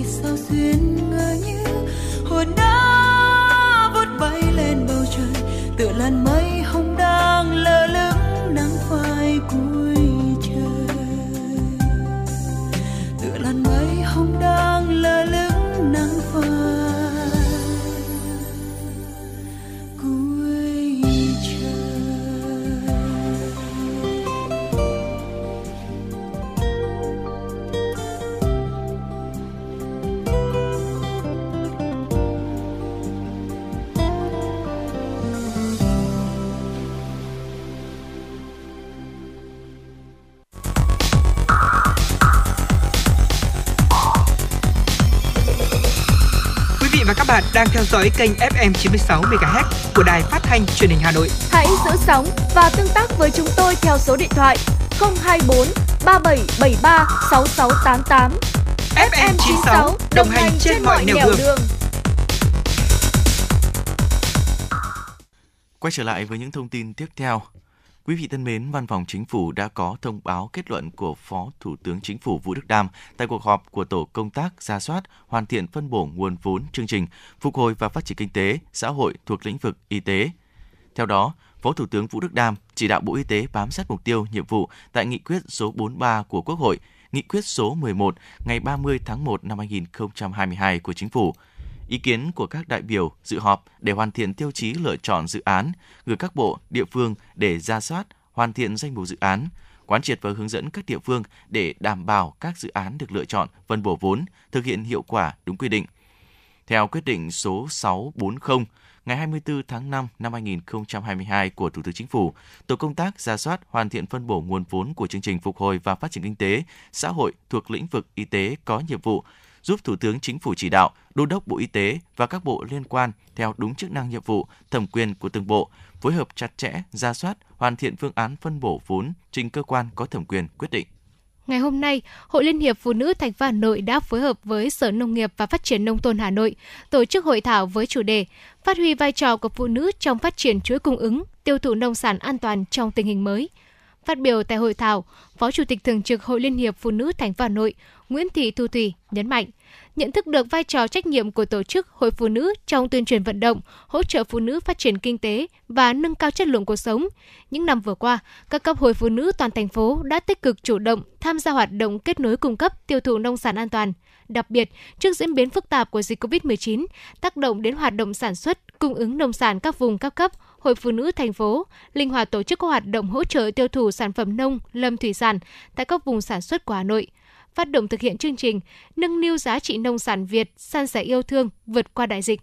Tại hội thảo, các đại biểu đã trao đổi kinh nghiệm thực tiễn, thảo luận các giải pháp phát huy vai trò của phụ nữ và tổ chức hội phụ nữ trong tham gia phát triển chuỗi cung ứng, tiêu thụ nông sản an toàn. Đặc biệt là chia sẻ những khó khăn, thách thức trong việc phát triển chuỗi cung ứng tiêu thụ nông sản an toàn hiện nay. Theo Bộ Nông nghiệp và Phát triển nông thôn từ đầu năm đến nay, xuất khẩu cá tra đạt hơn 1,21 tỷ đô la Mỹ, tăng trưởng 90% so với cùng kỳ năm trước. Dự kiến 6 tháng năm 2022, kim ngạch xuất khẩu cá tra ước đạt 1,4 tỷ đô la Mỹ, tăng 90%. Tính hết năm 2022 có thể đạt 2,6 tỷ đô la Mỹ. Hiện thì có 117 thị trường nhập khẩu các sản phẩm cá tra Việt Nam. Trong tổng số sản phẩm xuất khẩu thì cá tra phi lê đông lạnh tiếp tục chiếm tỷ lệ cao nhất là 88%. Các sản phẩm khác như cá tra tươi hoặc đông lạnh nguyên con chiếm 11%. Hiện nay thì giá cá tra đã tăng và còn tiếp tục tăng từ nay đến cuối năm 2022, giúp các doanh nghiệp chế biến và xuất khẩu cá tra thu lãi cao, mặc dù chi phí nuôi tăng cao do biến động giá xăng dầu trong nước và chi phí logistics từ xuất nhập khẩu cũng tăng trong gần 2 năm qua. Dù phải đối diện với nhiều thách thức, biến động mới, nhưng dự báo ngành cá tra Việt Nam vẫn có tín hiệu khả quan cho đến cuối năm 2022. Nhằm nâng cao đời sống cho người dân, huyện Thạch Thất đang thúc đẩy việc chuyển dần từ sản xuất nông nghiệp truyền thống sang hàng hóa tập trung, ứng dụng công nghệ cao để đạt hiệu quả kinh tế cao hơn. Theo Giám đốc Hợp tác xã Rau An Toàn Hương Ngải, Nguyễn Đỗ Ban, nhờ ứng dụng công nghệ cao vào sản xuất rau an toàn nên các loại rau phát triển tốt, ít bị sâu bệnh, được người tiêu dùng đánh giá cao. Hàng năm, hợp tác xã cung cấp ra thị trường hàng trăm tấn khoai tây chất lượng cao cùng các loại rau đạt tiêu chuẩn Việt Gáp như rau ngót, rau muống, doanh thu hàng chục tỷ đồng mỗi năm. Còn theo ông Nguyễn Hữu Cường, ở xã Đài Đồng, với diện tích khoảng 2 hecta trồng hoa công nghệ cao trong nhà lưới, hoa sinh trưởng phát triển tốt, mỗi năm gia đình ông thu được 1 đến 2 tỷ đồng trên một hecta thực hiện mục tiêu không ngừng nâng cao chất lượng đời sống cho người dân trên địa bàn. Theo Phó Chủ tịch Ủy ban nhân dân huyện Thạch Thất, Nguyễn Kim Loan, thời gian tới huyện sẽ tiếp tục quan tâm đầu tư cơ sở hạ tầng đồng bộ về giao thông, điện, hệ thống kênh mương, nhà bảo quản sơ chế tại các vùng đã được quy hoạch sản xuất nông nghiệp tập trung. Cùng với đó, huyện sẽ hỗ trợ các đơn vị sản xuất nông nghiệp công nghệ cao tham gia chương trình mỗi xã một sản phẩm ô cốp để nâng cao giá trị sản phẩm, đồng thời đẩy mạnh quảng bá tiêu thụ, tháo gỡ vấn đề đầu ra cho nông sản nói chung và sản phẩm nông nghiệp công nghệ cao nói riêng nhằm giúp nông dân thu nhập ngày càng tăng. Giá vàng trong nước sáng nay được các doanh nghiệp điều chỉnh giảm nhẹ theo đà giảm của giá vàng thế giới. Ghi nhận lúc 9 giờ 35, công ty vàng bạc đá quý Sài Gòn niêm yết giá vàng SJC tại thị trường Hà Nội ở mức 67,8 và 68,62 triệu đồng trên một lượng mua vào và bán ra, giảm 50.000 đồng mỗi lượng ở cả hai chiều so với chốt phiên ngày hôm qua. Tập đoàn vàng bạc đá quý Donji, doanh nghiệp điều chỉnh giá vàng giảm của vàng miếng SJC 50.000 đồng trên một lượng ở cả hai chiều xuống 67,75 triệu đồng trên một lượng mua vào và 68,55 triệu đồng trên một lượng bán ra so với cuối phiên ngày hôm qua. Tại công ty trách nhiệm hạn Bảo Tín Minh Châu, giá vàng SJC qua niêm yết của doanh nghiệp giao dịch ở mức 67,87 và 68,59 triệu đồng trên một lượng mua vào và bán ra, giảm 50.000 đồng trên một lượng ở chiều mua vào và 40.000 đồng trên một lượng ở chiều bán ra so với chốt phiên ngày hôm qua. Theo bốn bản phán quyết của hai cấp tòa án dân sự và tòa án hình sự tại Genova và Napoli, Italy, toàn bộ container hạt điều nghi bị lừa đảo tại Italy đã được trả lại quyền sở hữu cho các doanh nghiệp Việt. Đến thời điểm này, có thể khẳng định các doanh nghiệp Việt toàn thắng trong vụ lừa tranh chấp thương mại 74 container hạt điều bán sang châu Âu. Trong tổng số 74 container xuất khẩu sang Italy, ngay sau khi các doanh nghiệp phát hiện ra các dấu hiệu bất thường, 39 container còn bộ trứng từ gốc đã được đưa về Việt Nam hoặc bán luôn cho các nước khác hoặc bán vào thị trường Italy. 35 container mất bộ trứng từ gốc.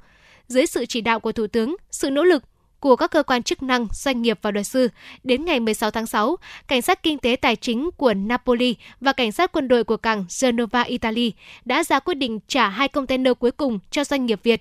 Như vậy là cho đến nay, toàn bộ 100 container hạt điều đều đã được trả lại quyền sở hữu cho các doanh nghiệp Việt. Qua sự việc trên thì luật sư khuyến cáo các doanh nghiệp Việt Nam khi xuất khẩu hàng hóa cần lựa chọn phương thức thanh toán an toàn, tìm hiểu kỹ đối tác nhập khẩu, đồng thời nên chủ động trong việc thuê tàu vận chuyển, nghĩa là xuất khẩu theo hình thức điều kiện CNF hoặc là CIF, bởi lẽ việc chúng ta chủ động thuê tàu là đã có quyền kiểm soát chứng từ gốc và hàng hóa được tốt hơn. Quý vị và các bạn đang trên chuyến bay mang số hiệu FM96. Hãy thư giãn, chúng tôi sẽ cùng bạn trên mọi cung đường. Hãy giữ sóng và tương tác với chúng tôi theo số điện thoại 024 3773 6688. Thưa quý vị và các bạn, tại kỳ họp thứ 13 Quốc hội khóa 15, với sự chuẩn bị chu đáo, tinh thần trách nhiệm cao, đoàn đại biểu Quốc hội Hà Nội đã tích cực tham gia có hiệu quả các nội dung chương trình nghị sự, góp phần quan trọng vào thành công chung của kỳ họp.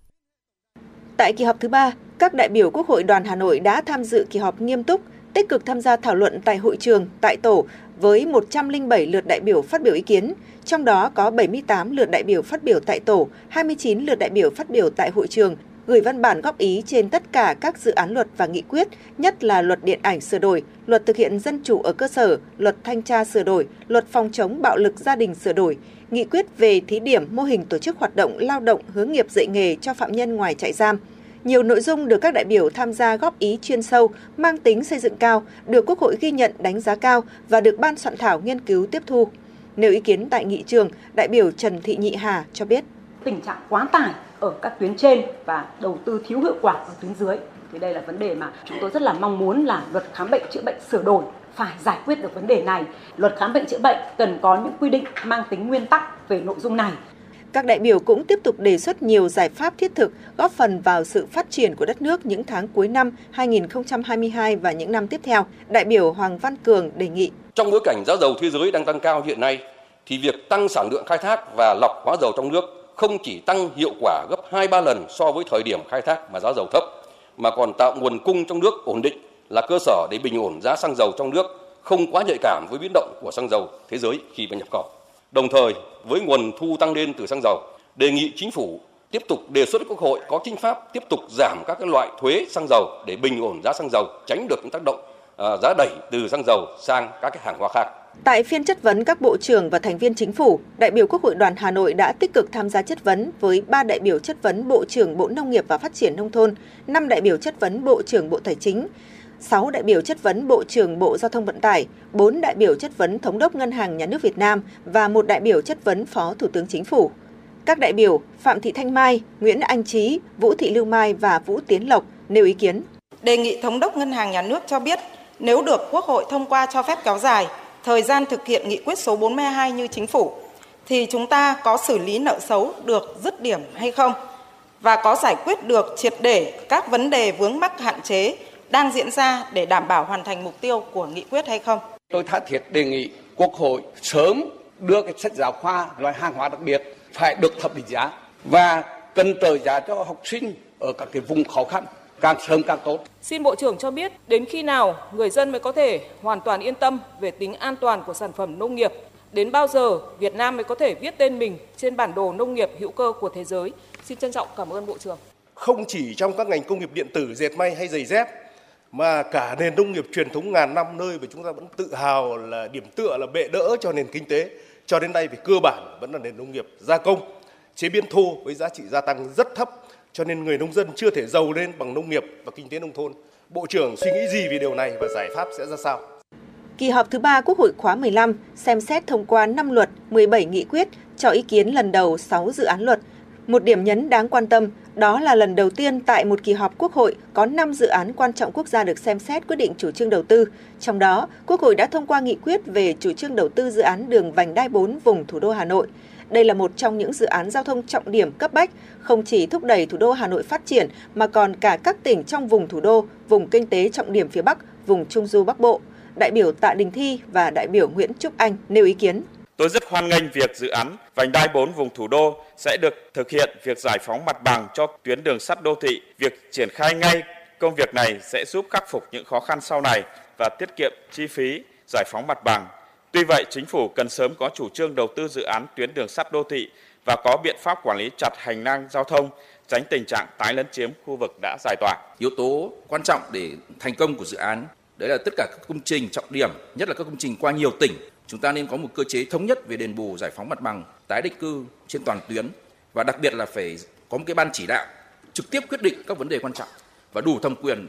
Cái này thì tôi kiến nghị là Quốc hội trao thêm quyền cho ban chỉ đạo này và với các vấn đề phát sinh mới thì chỉ cần báo cáo thường vụ Quốc hội xem xét và ra quyết định. Sau khi kết thúc kỳ họp thứ ba Quốc hội khóa 15, đoàn đại biểu Quốc hội thành phố Hà Nội sẽ phối hợp với Thường trực Hội đồng Nhân dân, Ủy ban Mặt trận Tổ quốc các cấp tiến hành tiếp xúc cử tri, báo cáo kết quả kỳ họp thứ ba Quốc hội khóa 15, tiếp xúc cử tri nơi cư trú, nơi công tác theo lĩnh vực mà đại biểu Quốc hội quan tâm. Với những hoạt động cụ thể, thiết thực, đoàn đại biểu Quốc hội Hà Nội đã góp phần quan trọng vào thành công chung của kỳ họp, tiếp tục giữ vững vai trò, vị thế của cơ quan dân cử, củng cố niềm tin của cử tri và nhân dân đối với chặng đường phát triển của quốc gia, dân tộc. Này, cậu định đăng ký học ngành gì đấy? Tớ định học ngôn ngữ Nhật mà chưa biết nên nộp vào trường nào. Thế tiêu chí của cậu là gì? Thì dễ xét tuyển này, thực hành nhiều này, ra trường dễ xin việc. Trường Đại học Nguyễn Trãi là chuẩn luôn. Thế à? Đây là trường tiên phong, đào tạo công dân toàn cầu với đa dạng ngành nghề như công nghệ thông tin, ngôn ngữ Nhật, Hàn Quốc học, Trung Quốc học, quản trị kinh doanh, thiết kế đồ họa, quản trị kinh doanh du lịch. Wow. Mà đặc biệt là ứng dụng 70% thực hành, 30% lý thuyết. Ôi, hợp lý phết nhở. Cậu có định nộp không? Có chứ. Học ở đây còn được đăng ký học chuyển tiếp theo mô hình 2 cộng 2, Ừ. 3 cộng 1 sang các trường đại học của Hàn Quốc, Nhật Bản. Ra trường thì dễ dàng làm việc tại các doanh nghiệp trong và ngoài nước. Xịn chưa? Ôi, háo hức quá. Hot hơn nữa là cơ hội tham gia thực tập hưởng lương tại Nhật Bản, Singapore, Hàn Quốc từ năm thứ hai đại học, chuẩn đầu ra hai ngoại ngữ luôn. Đây chính là mục tiêu của tớ đấy. Tớ sẽ nộp vào Đại học Nguyễn Trãi làm đồng môn với cậu luôn. Trường Đại học Nguyễn Trãi, cơ sở 1 28A Lê Trọng Tấn, Hà Đông, Hà Nội, cơ sở 2 266 Đội Cấn, Ba Đình, Hà Nội, hotline 0981 924 302, website đạihocnguyentrai.edu.vn. Quý vị và các bạn đang theo dõi chương trình Truyền động Hà Nội chiều của Đài Phát thanh và Truyền hình Hà Nội. Chỉ đạo nội dung Nguyễn Kim Khiêm, chỉ đạo sản xuất Nguyễn Tiến Dũng, tổ chức sản xuất Xuân Luyến, đạo diễn và biên tập Trà My Lưu Hương, kỹ thuật viên Kim Thoa, MC Bảo Trâm, Bảo Nhật, thư ký Thu Vân. Và trước khi đến với những tin tức tiếp theo của chương trình, chúng tôi xin mời quý vị và các bạn hãy cùng thư giãn với một giai điệu âm nhạc.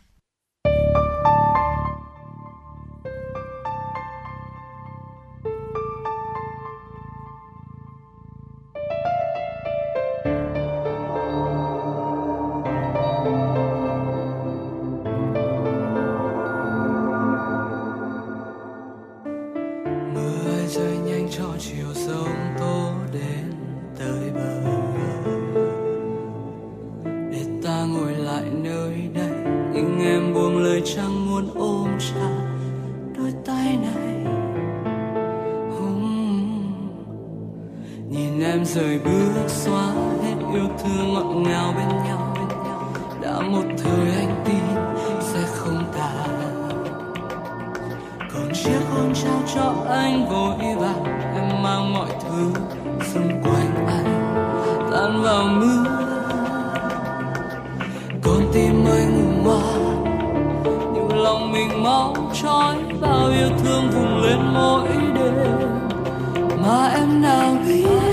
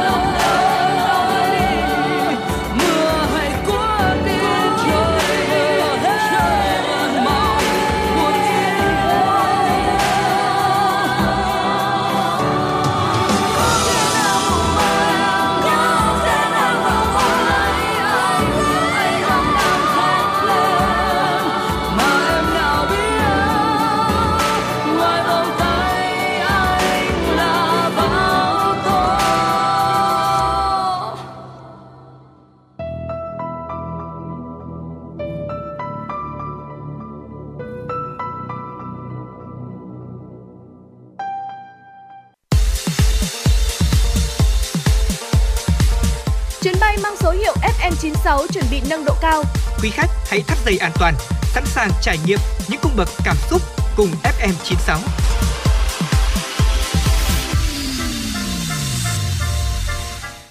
Quay trở lại với những dòng chảy thông tin trong buổi chiều ngày hôm nay. Quý vị thân mến, theo thông lệ, triển lãm tem bưu chính quốc gia Vietstempex 2020 sẽ diễn ra trong năm 2020. Song do dịch Covid-19 nên đã phải lùi lại sang năm 2022. Dự kiến Vietstampex 2020 khai mạc vào ngày 24 tháng 6 và bế mạc vào ngày 26 tháng 6. Trong thời gian diễn ra triển lãm, sẽ diễn ra nhiều hoạt động dành cho người yêu tem bao gồm lễ phát hành đặc biệt bộ tem Biển đảo Việt Nam Bộ 3, Chim biển đảo, hội thảo chủ đề Phát triển phong trào sưu tập tem ở Việt Nam, phát hành bộ tem Chuyện cổ tích Việt Nam, cây khế. Triển lãm tem bưu chính quốc gia là hoạt động được tổ chức định kỳ 5 năm một lần do Bộ Thông tin và Truyền thông, Tổng công ty Bưu điện Việt Nam và Hội tem Việt Nam phối hợp tổ chức. triển lãm trưng bày các bộ sưu tập đặc sắc theo các thể loại và chủ đề phong phú được các tác giả nghiên cứu, tìm kiếm, sưu tầm công phu đã được tuyển chọn từ hội tem các tỉnh, thành phố trên cả nước. Đây là ngày hội để các nhà sưu tập tem, những người chơi tem, yêu tem trên toàn quốc được giao lưu học hỏi, chia sẻ kiến thức xây dựng các bộ sưu tập tem. Đồng thời, cũng là dịp để mọi người, các em học sinh sinh viên, bạn bè quốc tế có cơ hội tìm hiểu về sở thích sưu tập tem, một loại hình văn hóa tao nhã đầy tính nghệ thuật thông qua các bộ sưu tập trưng bày như những đề tài khoa học bằng hình ảnh qua đó để hiểu thêm về đất nước, văn hóa và con người Việt Nam. Sáng nay, Hiệp hội Du lịch Hà Nội phối hợp với Tổ chức Quốc tế và Bảo tồn Thiên nhiên Việt Nam tổ chức hội thảo và tập huấn du lịch có trách nhiệm và bảo tồn động vật hoang dã với sự tham gia của 150 hướng dẫn viên du lịch và nhà quản trị lữ hành. Buổi tập huấn nhằm hưởng ứng xu hướng phát triển du lịch có trách nhiệm gắn với bảo tồn thiên nhiên, bảo vệ động vật hoang dã. Chương trình tập huấn diễn ra từ 4 ngày, từ ngày 22 đến ngày 25 tháng 6. Các học viên được chia thành 3 lớp. Các hướng dẫn viên du lịch được cung cấp thông tin, trao đổi thảo luận về thực trạng buôn bán động vật hoang dã, ảnh hưởng của hoạt động của du lịch đến môi trường sinh thái, từ đó đưa ra những giải pháp hành động có trách nhiệm của cộng đồng để phát triển du lịch nhưng vẫn bảo tồn được sinh thái tự nhiên. Phát biểu tại buổi tập huấn, bà Nguyễn Đào Ngọc Vân là quản lý chương trình chống buôn bán các loài hoang dã của Tổ chức Quốc tế và Bảo tồn Thiên nhiên Việt Nam cho biết, thông qua khóa tập huấn, chúng tôi mong đợi mỗi hướng dẫn viên du lịch, các đơn vị lữ hành trên địa bàn Hà Nội sẽ trở thành một đại sứ thiện trí, thúc đẩy và truyền tải thông điệp về du lịch có trách nhiệm đến với du khách, hỗ trợ bảo tồn thiên nhiên, động vật hoang dã, đồng thời tích cực tham gia vào cuộc đấu tranh chống buôn bán trái pháp luật các sản phẩm có nguồn gốc từ động vật hoang dã như ngà voi, sừng tê giác. Phó Chủ tịch Hiệp hội Du lịch Hà Nội Trịnh Thị Mỹ Nghệ cho rằng, trong bối cảnh ngành du lịch đang dốc toàn lực để nhanh chóng phục hồi, hướng đến mục tiêu trong năm 2022 có thể đón 5 triệu lượt khách quốc tế, việc phát triển du lịch gắn với việc trách nhiệm cộng đồng để ngành du lịch có thể phát triển bền vững là cần thiết. Một văn phòng nhà xe tồn tại cả chục năm nay ở số 7 Phạm Văn Đồng, Hà Nội thường xuyên diễn ra hoạt động đón trả khách, chẳng khác gì một bến xe, vận chuyển hành lý của khách, đón khách lên xuống hàng hóa tập kết trên vỉa hè chờ những chuyến xe trung chuyển đưa khách từ bến xe Mỹ Đình về. Tất cả đều diễn ra dưới lòng đường trong khoảng từ 15 đến 20 phút. Theo tìm hiểu, đây là văn phòng của nhà xe đường dài chạy tuyến Hà Nội, Yên Bái, Lào Cai. Nhà xe đã sử dụng vị trí này là nơi đón trả khách. Trung bình, mỗi ngày có gần 20 lượt xe khách ra vào khu vực này, chiếm dụng lòng lề đường. Theo phản ánh của người dân phường Mai Dịch, quận Cầu Giấy, Hà Nội, xe dừng đỗ lấn chiếm đường trong mọi thời điểm sáng sớm và chiều muộn, giờ đi làm, đi tập thể dục lực lượng cảnh sát giao thông và công an phường Mai Dịch từng nhiều lần xử lý những lỗi dừng đỗ sai quy định, vi phạm trật tự vỉa hè và yêu cầu nhà xe ký cam kết. Nhà xe có giấy phép đăng ký kinh doanh hoạt động, vận chuyển hàng hóa, xe hợp đồng và xe tuyến cố định. Tuy nhiên, tại vị trí đặt văn phòng đã có biển cấm dừng và đỗ. Đại diện doanh nghiệp cho biết sau một đợt dịch kéo dài hoạt động vận tải hành khách gặp rất nhiều khó khăn, doanh nghiệp đã phải bán một số xe để duy trì hoạt động. Thời điểm này, các hoạt động mới ổn định trở lại – đại diện doanh nghiệp cũng khẳng định sẽ chấn chỉnh lại hoạt động không để ảnh hưởng đến người dân. Thưa quý vị, chuyến tàu hỏa Hà Nội Thành phố Hồ Chí Minh được tạp chí du lịch danh tiếng The Travel xếp thứ 9 trong danh sách 10 chuyến tàu qua đêm tốt nhất trên thế giới, trên cả chuyến tàu nổi tiếng Geneva Simplon Orient Express từ Paris đến Versailles. Đánh giá về trải nghiệm trên tàu thống nhất, The Travel có viết Việt Nam là một điểm đến được nhiều du khách Tây Ba Lô yêu thích khi đến Đông Nam Á. Dọc theo địa hình dài và hẹp, tàu hỏa là một phương tiện tuyệt vời để đi từ thủ đô Hà Nội nằm ở phía Bắc đến thành phố Hồ Chí Minh nằm ở phía Nam. Chuyến tàu này phù hợp với những du khách bình dân, chỉ tốn khoảng 26 đô la Mỹ cho một hành trình kéo dài từ 32 đến 37 tiếng. Tùy thuộc vào giá vé, hành khách có thể lựa chọn các hạng ghế, từ ghế gỗ cứng đến ghế mềm có điều hòa, khoang 6 giường nằm có điều hòa và đắt nhất là khoang 4 giường nằm có điều hòa. Đứng đầu trong danh sách này là chuyến tàu Belen Andrin Explorer từ Cusco đến Arequipa của Peru. Hành khách có thể khám phá dãy núi Andes của Peru trong khi tận hưởng sự thoải mái của một toa tàu sang trọng. Bemen Andes Explorer có những khoang giường nằm cao cấp cho hành trình giữa Cusco và Arequipa. Hành khách có thể đặt cabin giường tầng, cabin 2 giường đơn hoặc là cabin suite Ngoài ra thì tàu có một toa khách, toa ăn, toa ngắm cảnh và spa. Hành trình từ Cusco đến Arequipa kéo dài khoảng 3 ngày 2 đêm với mức giá khởi điểm là khoảng 3.940 đô la Mỹ trên một người. Ngày hôm nay, Công an quận Tây Hồ Hà Nội cho biết đang thụ lý vụ tai nạn giao thông giữa xe tải với xe máy, khiến nam thanh niên đi xe máy tử vong trên cầu Nhật Tân. Theo thông tin ban đầu, vào khoảng 19 giờ 40 phút ngày hôm qua, trên cầu Nhật Tân, qua địa bàn phường Phú Thượng, quận Tây Hồ, xảy ra vụ va chạm giữa xe ô tô mang biển kiểm soát 29C 215 chạy cùng chiều với xe máy biển kiểm soát 18F1 443. Hậu quả nam thanh niên điều khiển xe máy đã tử vong tại chỗ. Bước đầu xác định nam thanh niên tử vong là Ngô Văn Tê, sinh năm 1999 ở huyện Xuân Trường, tỉnh Nam Định. Còn tài xế điều khiển ô tô tải là anh Nguyễn Văn Dê, sinh năm 1989, trú tại huyện Phú Lương, tỉnh Thái Nguyên. Vụ việc đang được điều tra làm rõ. Vâng, quý vị thân mến, vừa rồi là những tin tức trong buổi chiều ngày hôm nay. Còn bây giờ thì Bảo Trâm ở Nhật xin mời quý vị chúng ta hãy cùng quay trở lại với không gian âm nhạc.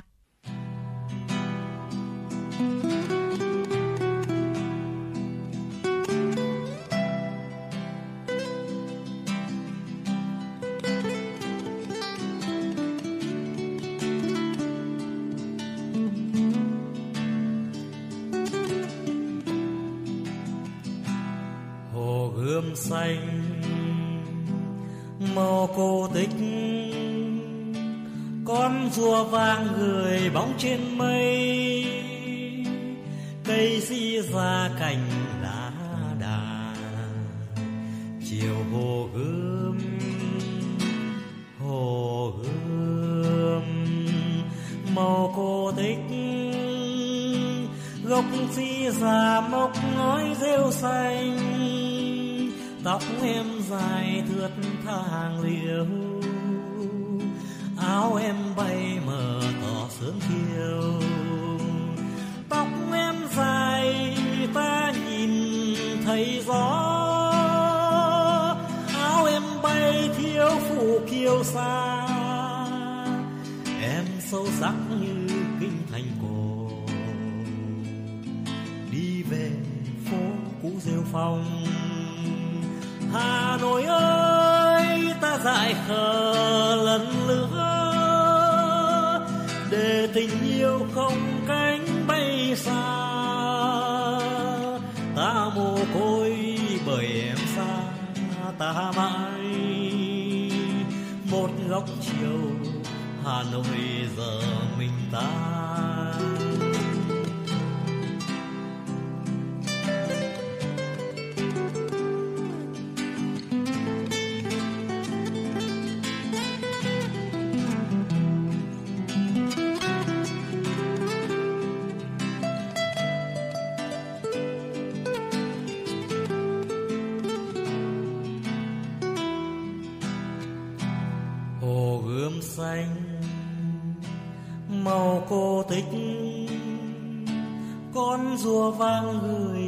Trên mây, cây si ra cành lá đà chiều hồ gươm hồ gươm, màu cô tích. Gốc si già mọc ngói rêu xanh, tóc em dài thượt tha hàng liễu áo em bay mờ tỏ sớm chiều. Tóc em dài, ta nhìn thấy gió.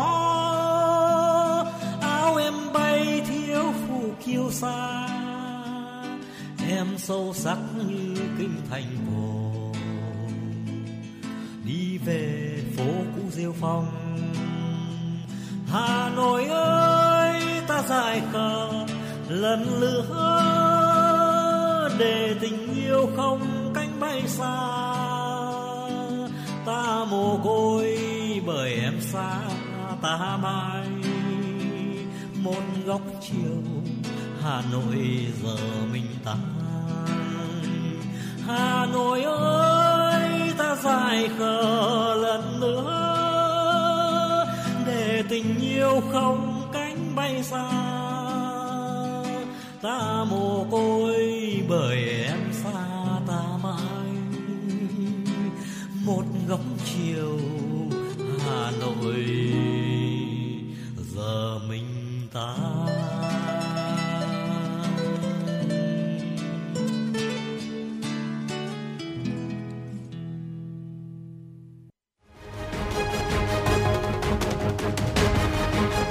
Nhằm nâng cao chất lượng kỹ thuật hai kênh truyền hình phục vụ quý khán giả thủ đô và khán giả các tỉnh lân cận khu vực phía Bắc, Từ ngày 1 tháng 6 năm 2022, Đài Phát thanh Truyền hình Hà Nội thay đổi việc phát sóng trên hạ tầng phát sóng số mặt đất DVB-T2 với chất lượng hình ảnh âm thanh đạt tiêu chuẩn Full HD 1080i. Để thu tốt chương trình truyền hình của Đài Hà Nội, quý khán giả cần lắp đặt anten thu sóng số và dò lại kênh TV theo các bước sau. Bước 1, nhấn chọn nút Home trên điều khiển. Bước 2, trong phần giao diện Home, chọn mục cài đặt rồi nhấp chọn thiết lập Digital do kênh kỹ thuật số. Bước 3, trong menu thiết lập Digital, nhấn chọn dò đài kỹ thuật số tự động rồi nhấn chọn đồng ý để máy thực hiện quá trình dò kênh. Hệ thống TV sẽ dò kênh tự động, khán giả chỉ cần đợi vài phút để TV ghi nhớ kênh là có thể trải nghiệm các chương trình truyền hình yêu thích. Nếu gặp bất cứ vấn đề gì cần hỗ trợ kỹ thuật, xin vui lòng liên hệ qua hotline 0948 296 189.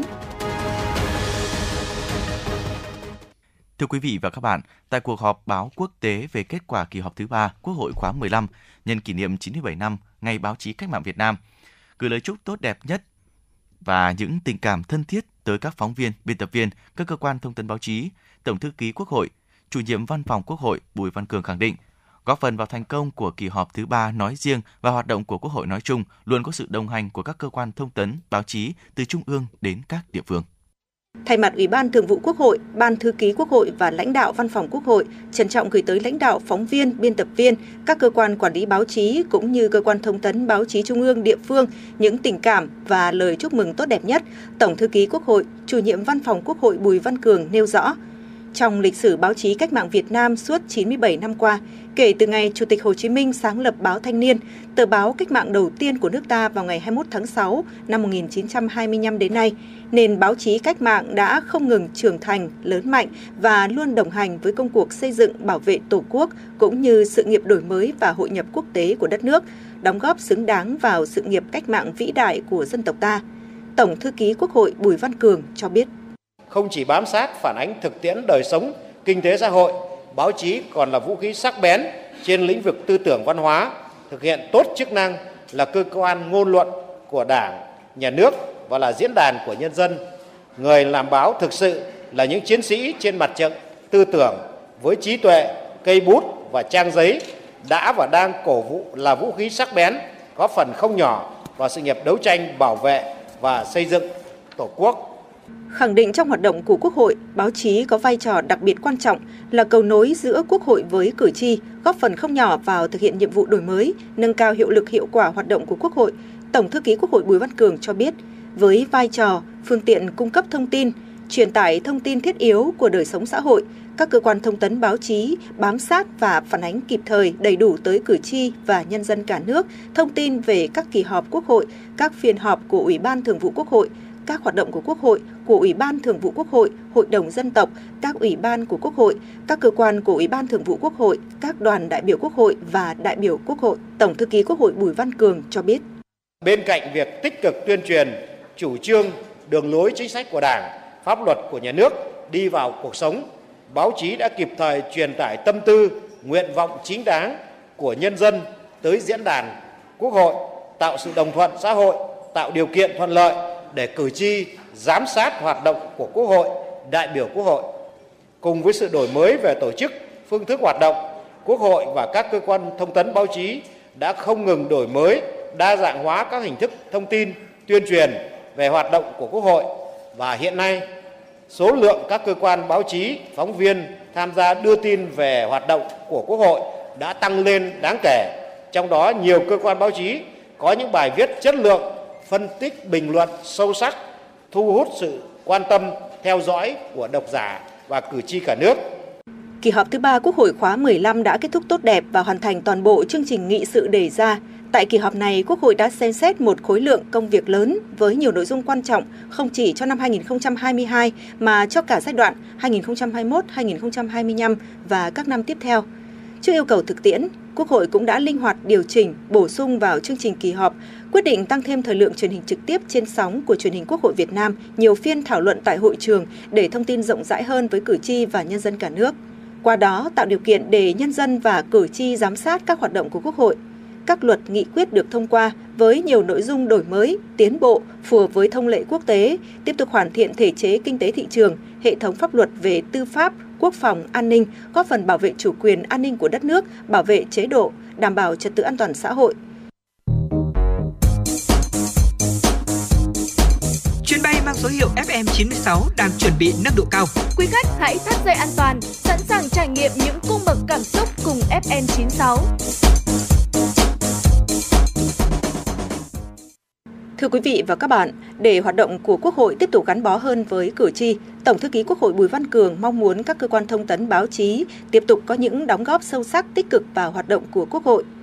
Trước hết, các cơ quan thông tấn báo chí tiếp tục bám sát, đồng hành với Quốc hội không chỉ ở các kỳ họp Quốc hội mà còn trong thời gian giữa các kỳ họp Quốc hội để truyền tải kịp thời các hoạt động của Quốc hội, các cơ quan của Quốc hội tới cử tri và nâng cao nhận thức của người dân để người dân ngày càng hiểu và ủng hộ các quyết sách của Quốc hội, góp phần nâng cao vị thế, hình ảnh của Quốc hội Việt Nam trong lòng công chúng tiếp tục đổi mới, phát huy tính sáng tạo để đảm bảo thông tin về hoạt động của Quốc hội trở nên chuyên sâu và thu hút hơn với các bài viết phân tích, bình luận về những nội dung chính sách được Quốc hội thảo luận và xem xét thông qua, tránh tập trung đưa tin sự kiện, tin tức bề nổi, các hoạt động của Quốc hội, tránh tình trạng giật tít câu view, đưa các thông tin không đúng bản chất sự việc, gây sự hiểu nhầm trong dư luận. Tổng thư ký Quốc hội khẳng định các đồng chí trong thời gian vừa qua thì cũng đã có nhiều bài viết hay và rất là chất lượng. Rất mong là tiếp tục chúng ta cải tiến để theo hướng là những vấn đề mới, những nội dung mà sẽ đưa ra quốc hội thảo luận, nhất là các quy định của pháp luật. À, nó sẽ có cái tác động điều chỉnh đến người dân, đến doanh nghiệp, đến các cái đối tượng thụ hưởng. Thì chúng ta cũng cần thông tin những nội dung này để thông qua đó, thông qua kênh báo chí để lấy thêm được các cái ý kiến. Và trên cơ sở đó thì khi mà luật ban hành nó sẽ đi vào thực tiễn cuộc sống tránh những cái điều luật khi mà ban hành sau đó nó bị vướng mắc và nó sẽ yêu cầu phải tiếp tục uh, sửa đổi. Tổng thư ký Quốc hội mong muốn và lưu ý các cơ quan thông tấn báo chí, các phóng viên hiểu đúng lời phát biểu để truyền tải đúng, tránh hiện tượng nghe phát biểu của đại biểu nhưng thể hiện trên tác phẩm báo chí theo ý chí chủ quan của phóng viên, không theo sự thật phát biểu của đại biểu, không đúng bản chất của sự việc. Tổng thư ký Quốc hội cũng cho biết, trên cơ sở tiếp thu ý kiến của các phóng viên, Văn phòng Quốc hội sẽ củng cố lại câu lạc bộ phóng viên nghị trường, triển khai sớm giải thưởng báo chí viết về Quốc hội và Hội đồng Nhân dân để tạo thêm động lực cho đội ngũ phóng viên, biên tập viên nghị trường. Tiếp tục ứng dụng các tiến bộ khoa học công nghệ để tăng tính hấp dẫn trong việc truyền tải thông tin về chính sách, tăng cường sự tương tác với người đọc, đưa các thông tin về Quốc hội đi vào nhận thức của công chúng một cách dễ dàng và thuận tiện hơn tiếp tục phản ánh kịp thời những vấn đề tồn tại trong cuộc sống, đi sâu đi sát vào vấn đề dân sinh nóng bỏng, những mối quan tâm của người dân để phân tích lý giải, qua đó góp phần hình thành mối quan hệ mật thiết giữa Quốc hội và nhân dân. Hòa chung vào không khí kỷ niệm 97 năm Ngày Báo chí Cách mạng Việt Nam, Ngày hội của những người làm công tác báo chí trong cả nước, Tổng thư ký Quốc hội, chủ nhiệm Văn phòng Quốc hội Bùi Văn Cường một lần nữa gửi lời cảm ơn chân thành tới các cơ quan báo chí, các nhà báo, phóng viên, biên tập viên chuyên theo dõi, đưa tin phản ánh về hoạt động của Quốc hội. Chúc các bạn phóng viên tiếp tục phát huy lòng yêu nghề, bút sắc, tâm sáng, lòng trong để có được nhiều tác phẩm báo chí có giá trị, thuyết phục, thu hút đông đảo công chúng, xứng đáng là những chiến sĩ trên mặt trận văn hóa tư tưởng như lời Bác Hồ đã căn dặn.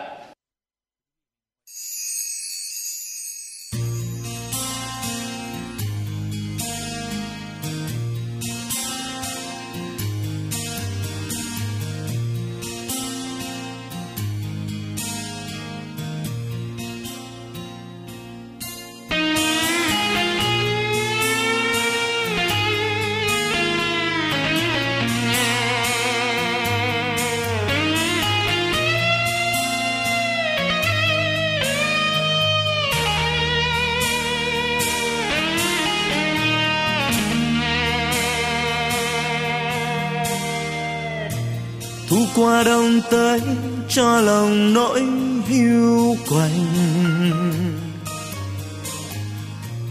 Cô đơn chiếc lá úa phai trong chiều hoàng vắng lang thang qua phố đi tìm dấu chân người. Nơi đây chỉ thấy bóng em xa dần mãi xa anh đơn côi bên đường vắng xưa. Ôm trong tim bao nhớ mong vơi đầy. Bước cứ bước không cần nghĩ suy. Phố vắng xưa giờ đã xanh màu. Chỉ còn lại mình anh vắng tênh bóng dáng em khuất nơi trời xa. Chiều nhạt nhòa, ai không nhớ ai? Rất rơi những gió sâu.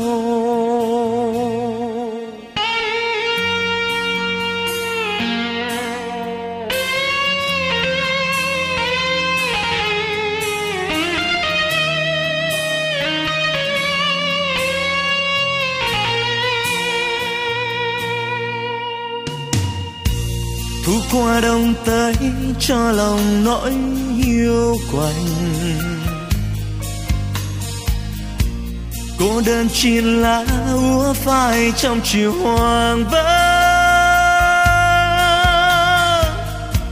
Lang thang qua phố đi tìm dấu chân người.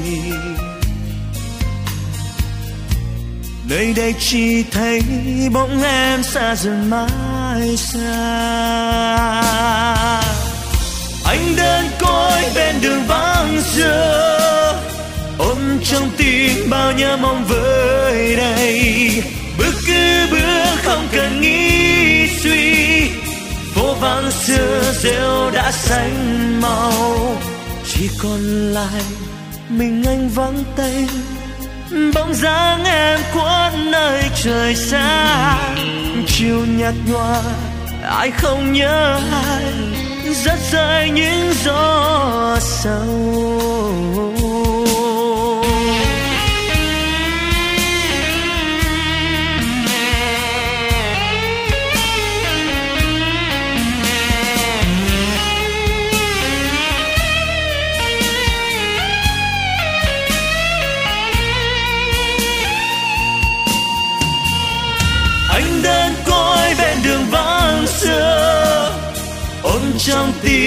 nhớ mong vơi đầy. Bước cứ bước không hề nghĩ suy. Phố vắng xưa rêu đã xanh màu. Chỉ còn lại mình anh vắng tênh. Bóng dáng em cuốn nơi trời xa chiều nhạt nhòa, ai không nhớ ai. Rất rơi những gió sâu. Thu qua đông tới cho lòng nỗi yêu quạnh cô đơn chỉ là úa phai trong chiều hoàng vắng. Lang thang qua phố đi tìm dấu chân người. Nơi đây chỉ thấy bóng em xa dần mãi xa.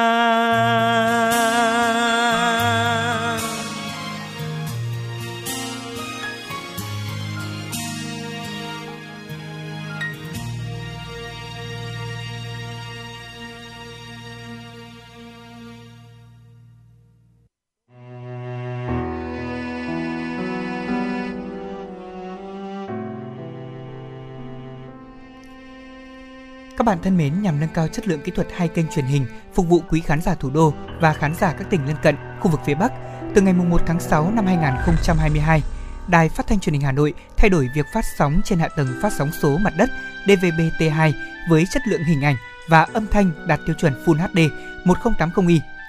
Để có thể thu tốt các chương trình của truyền hình Hà Nội, quý vị khán giả cần lắp đặt anten thu sóng số và dò lệ kênh TV theo các bước sau đây.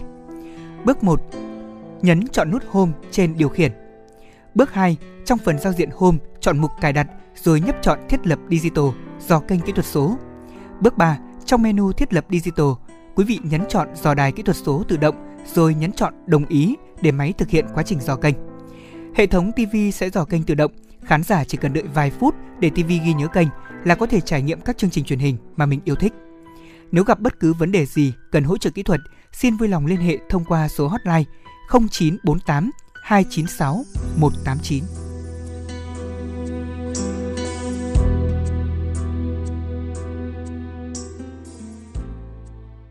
Quý vị thân mến, đến đây thì thời lượng của truyền động Hà Nội chiều ngày hôm nay đã hết. Quý vị và các bạn hãy ghi nhớ số điện thoại nóng của FM96 Đài Phát thanh Truyền hình Hà Nội là 024 3773 6688 và chúng tôi xin được nhắc lại một lần nữa số điện thoại nóng của chương trình 024 3773 6688. Quý vị hãy tương tác với chúng tôi để có thể chia sẻ những vấn đề quý vị các bạn đang quan tâm, những điều cần chia sẻ và cả những mong muốn được tặng một món quà âm nhạc hay lời nhắn gửi cho bạn bè người thân. Còn bây giờ, Bảo Trâm Bảo Nhật xin chào tạm biệt và hẹn gặp lại quý vị trong những chương trình lần sau.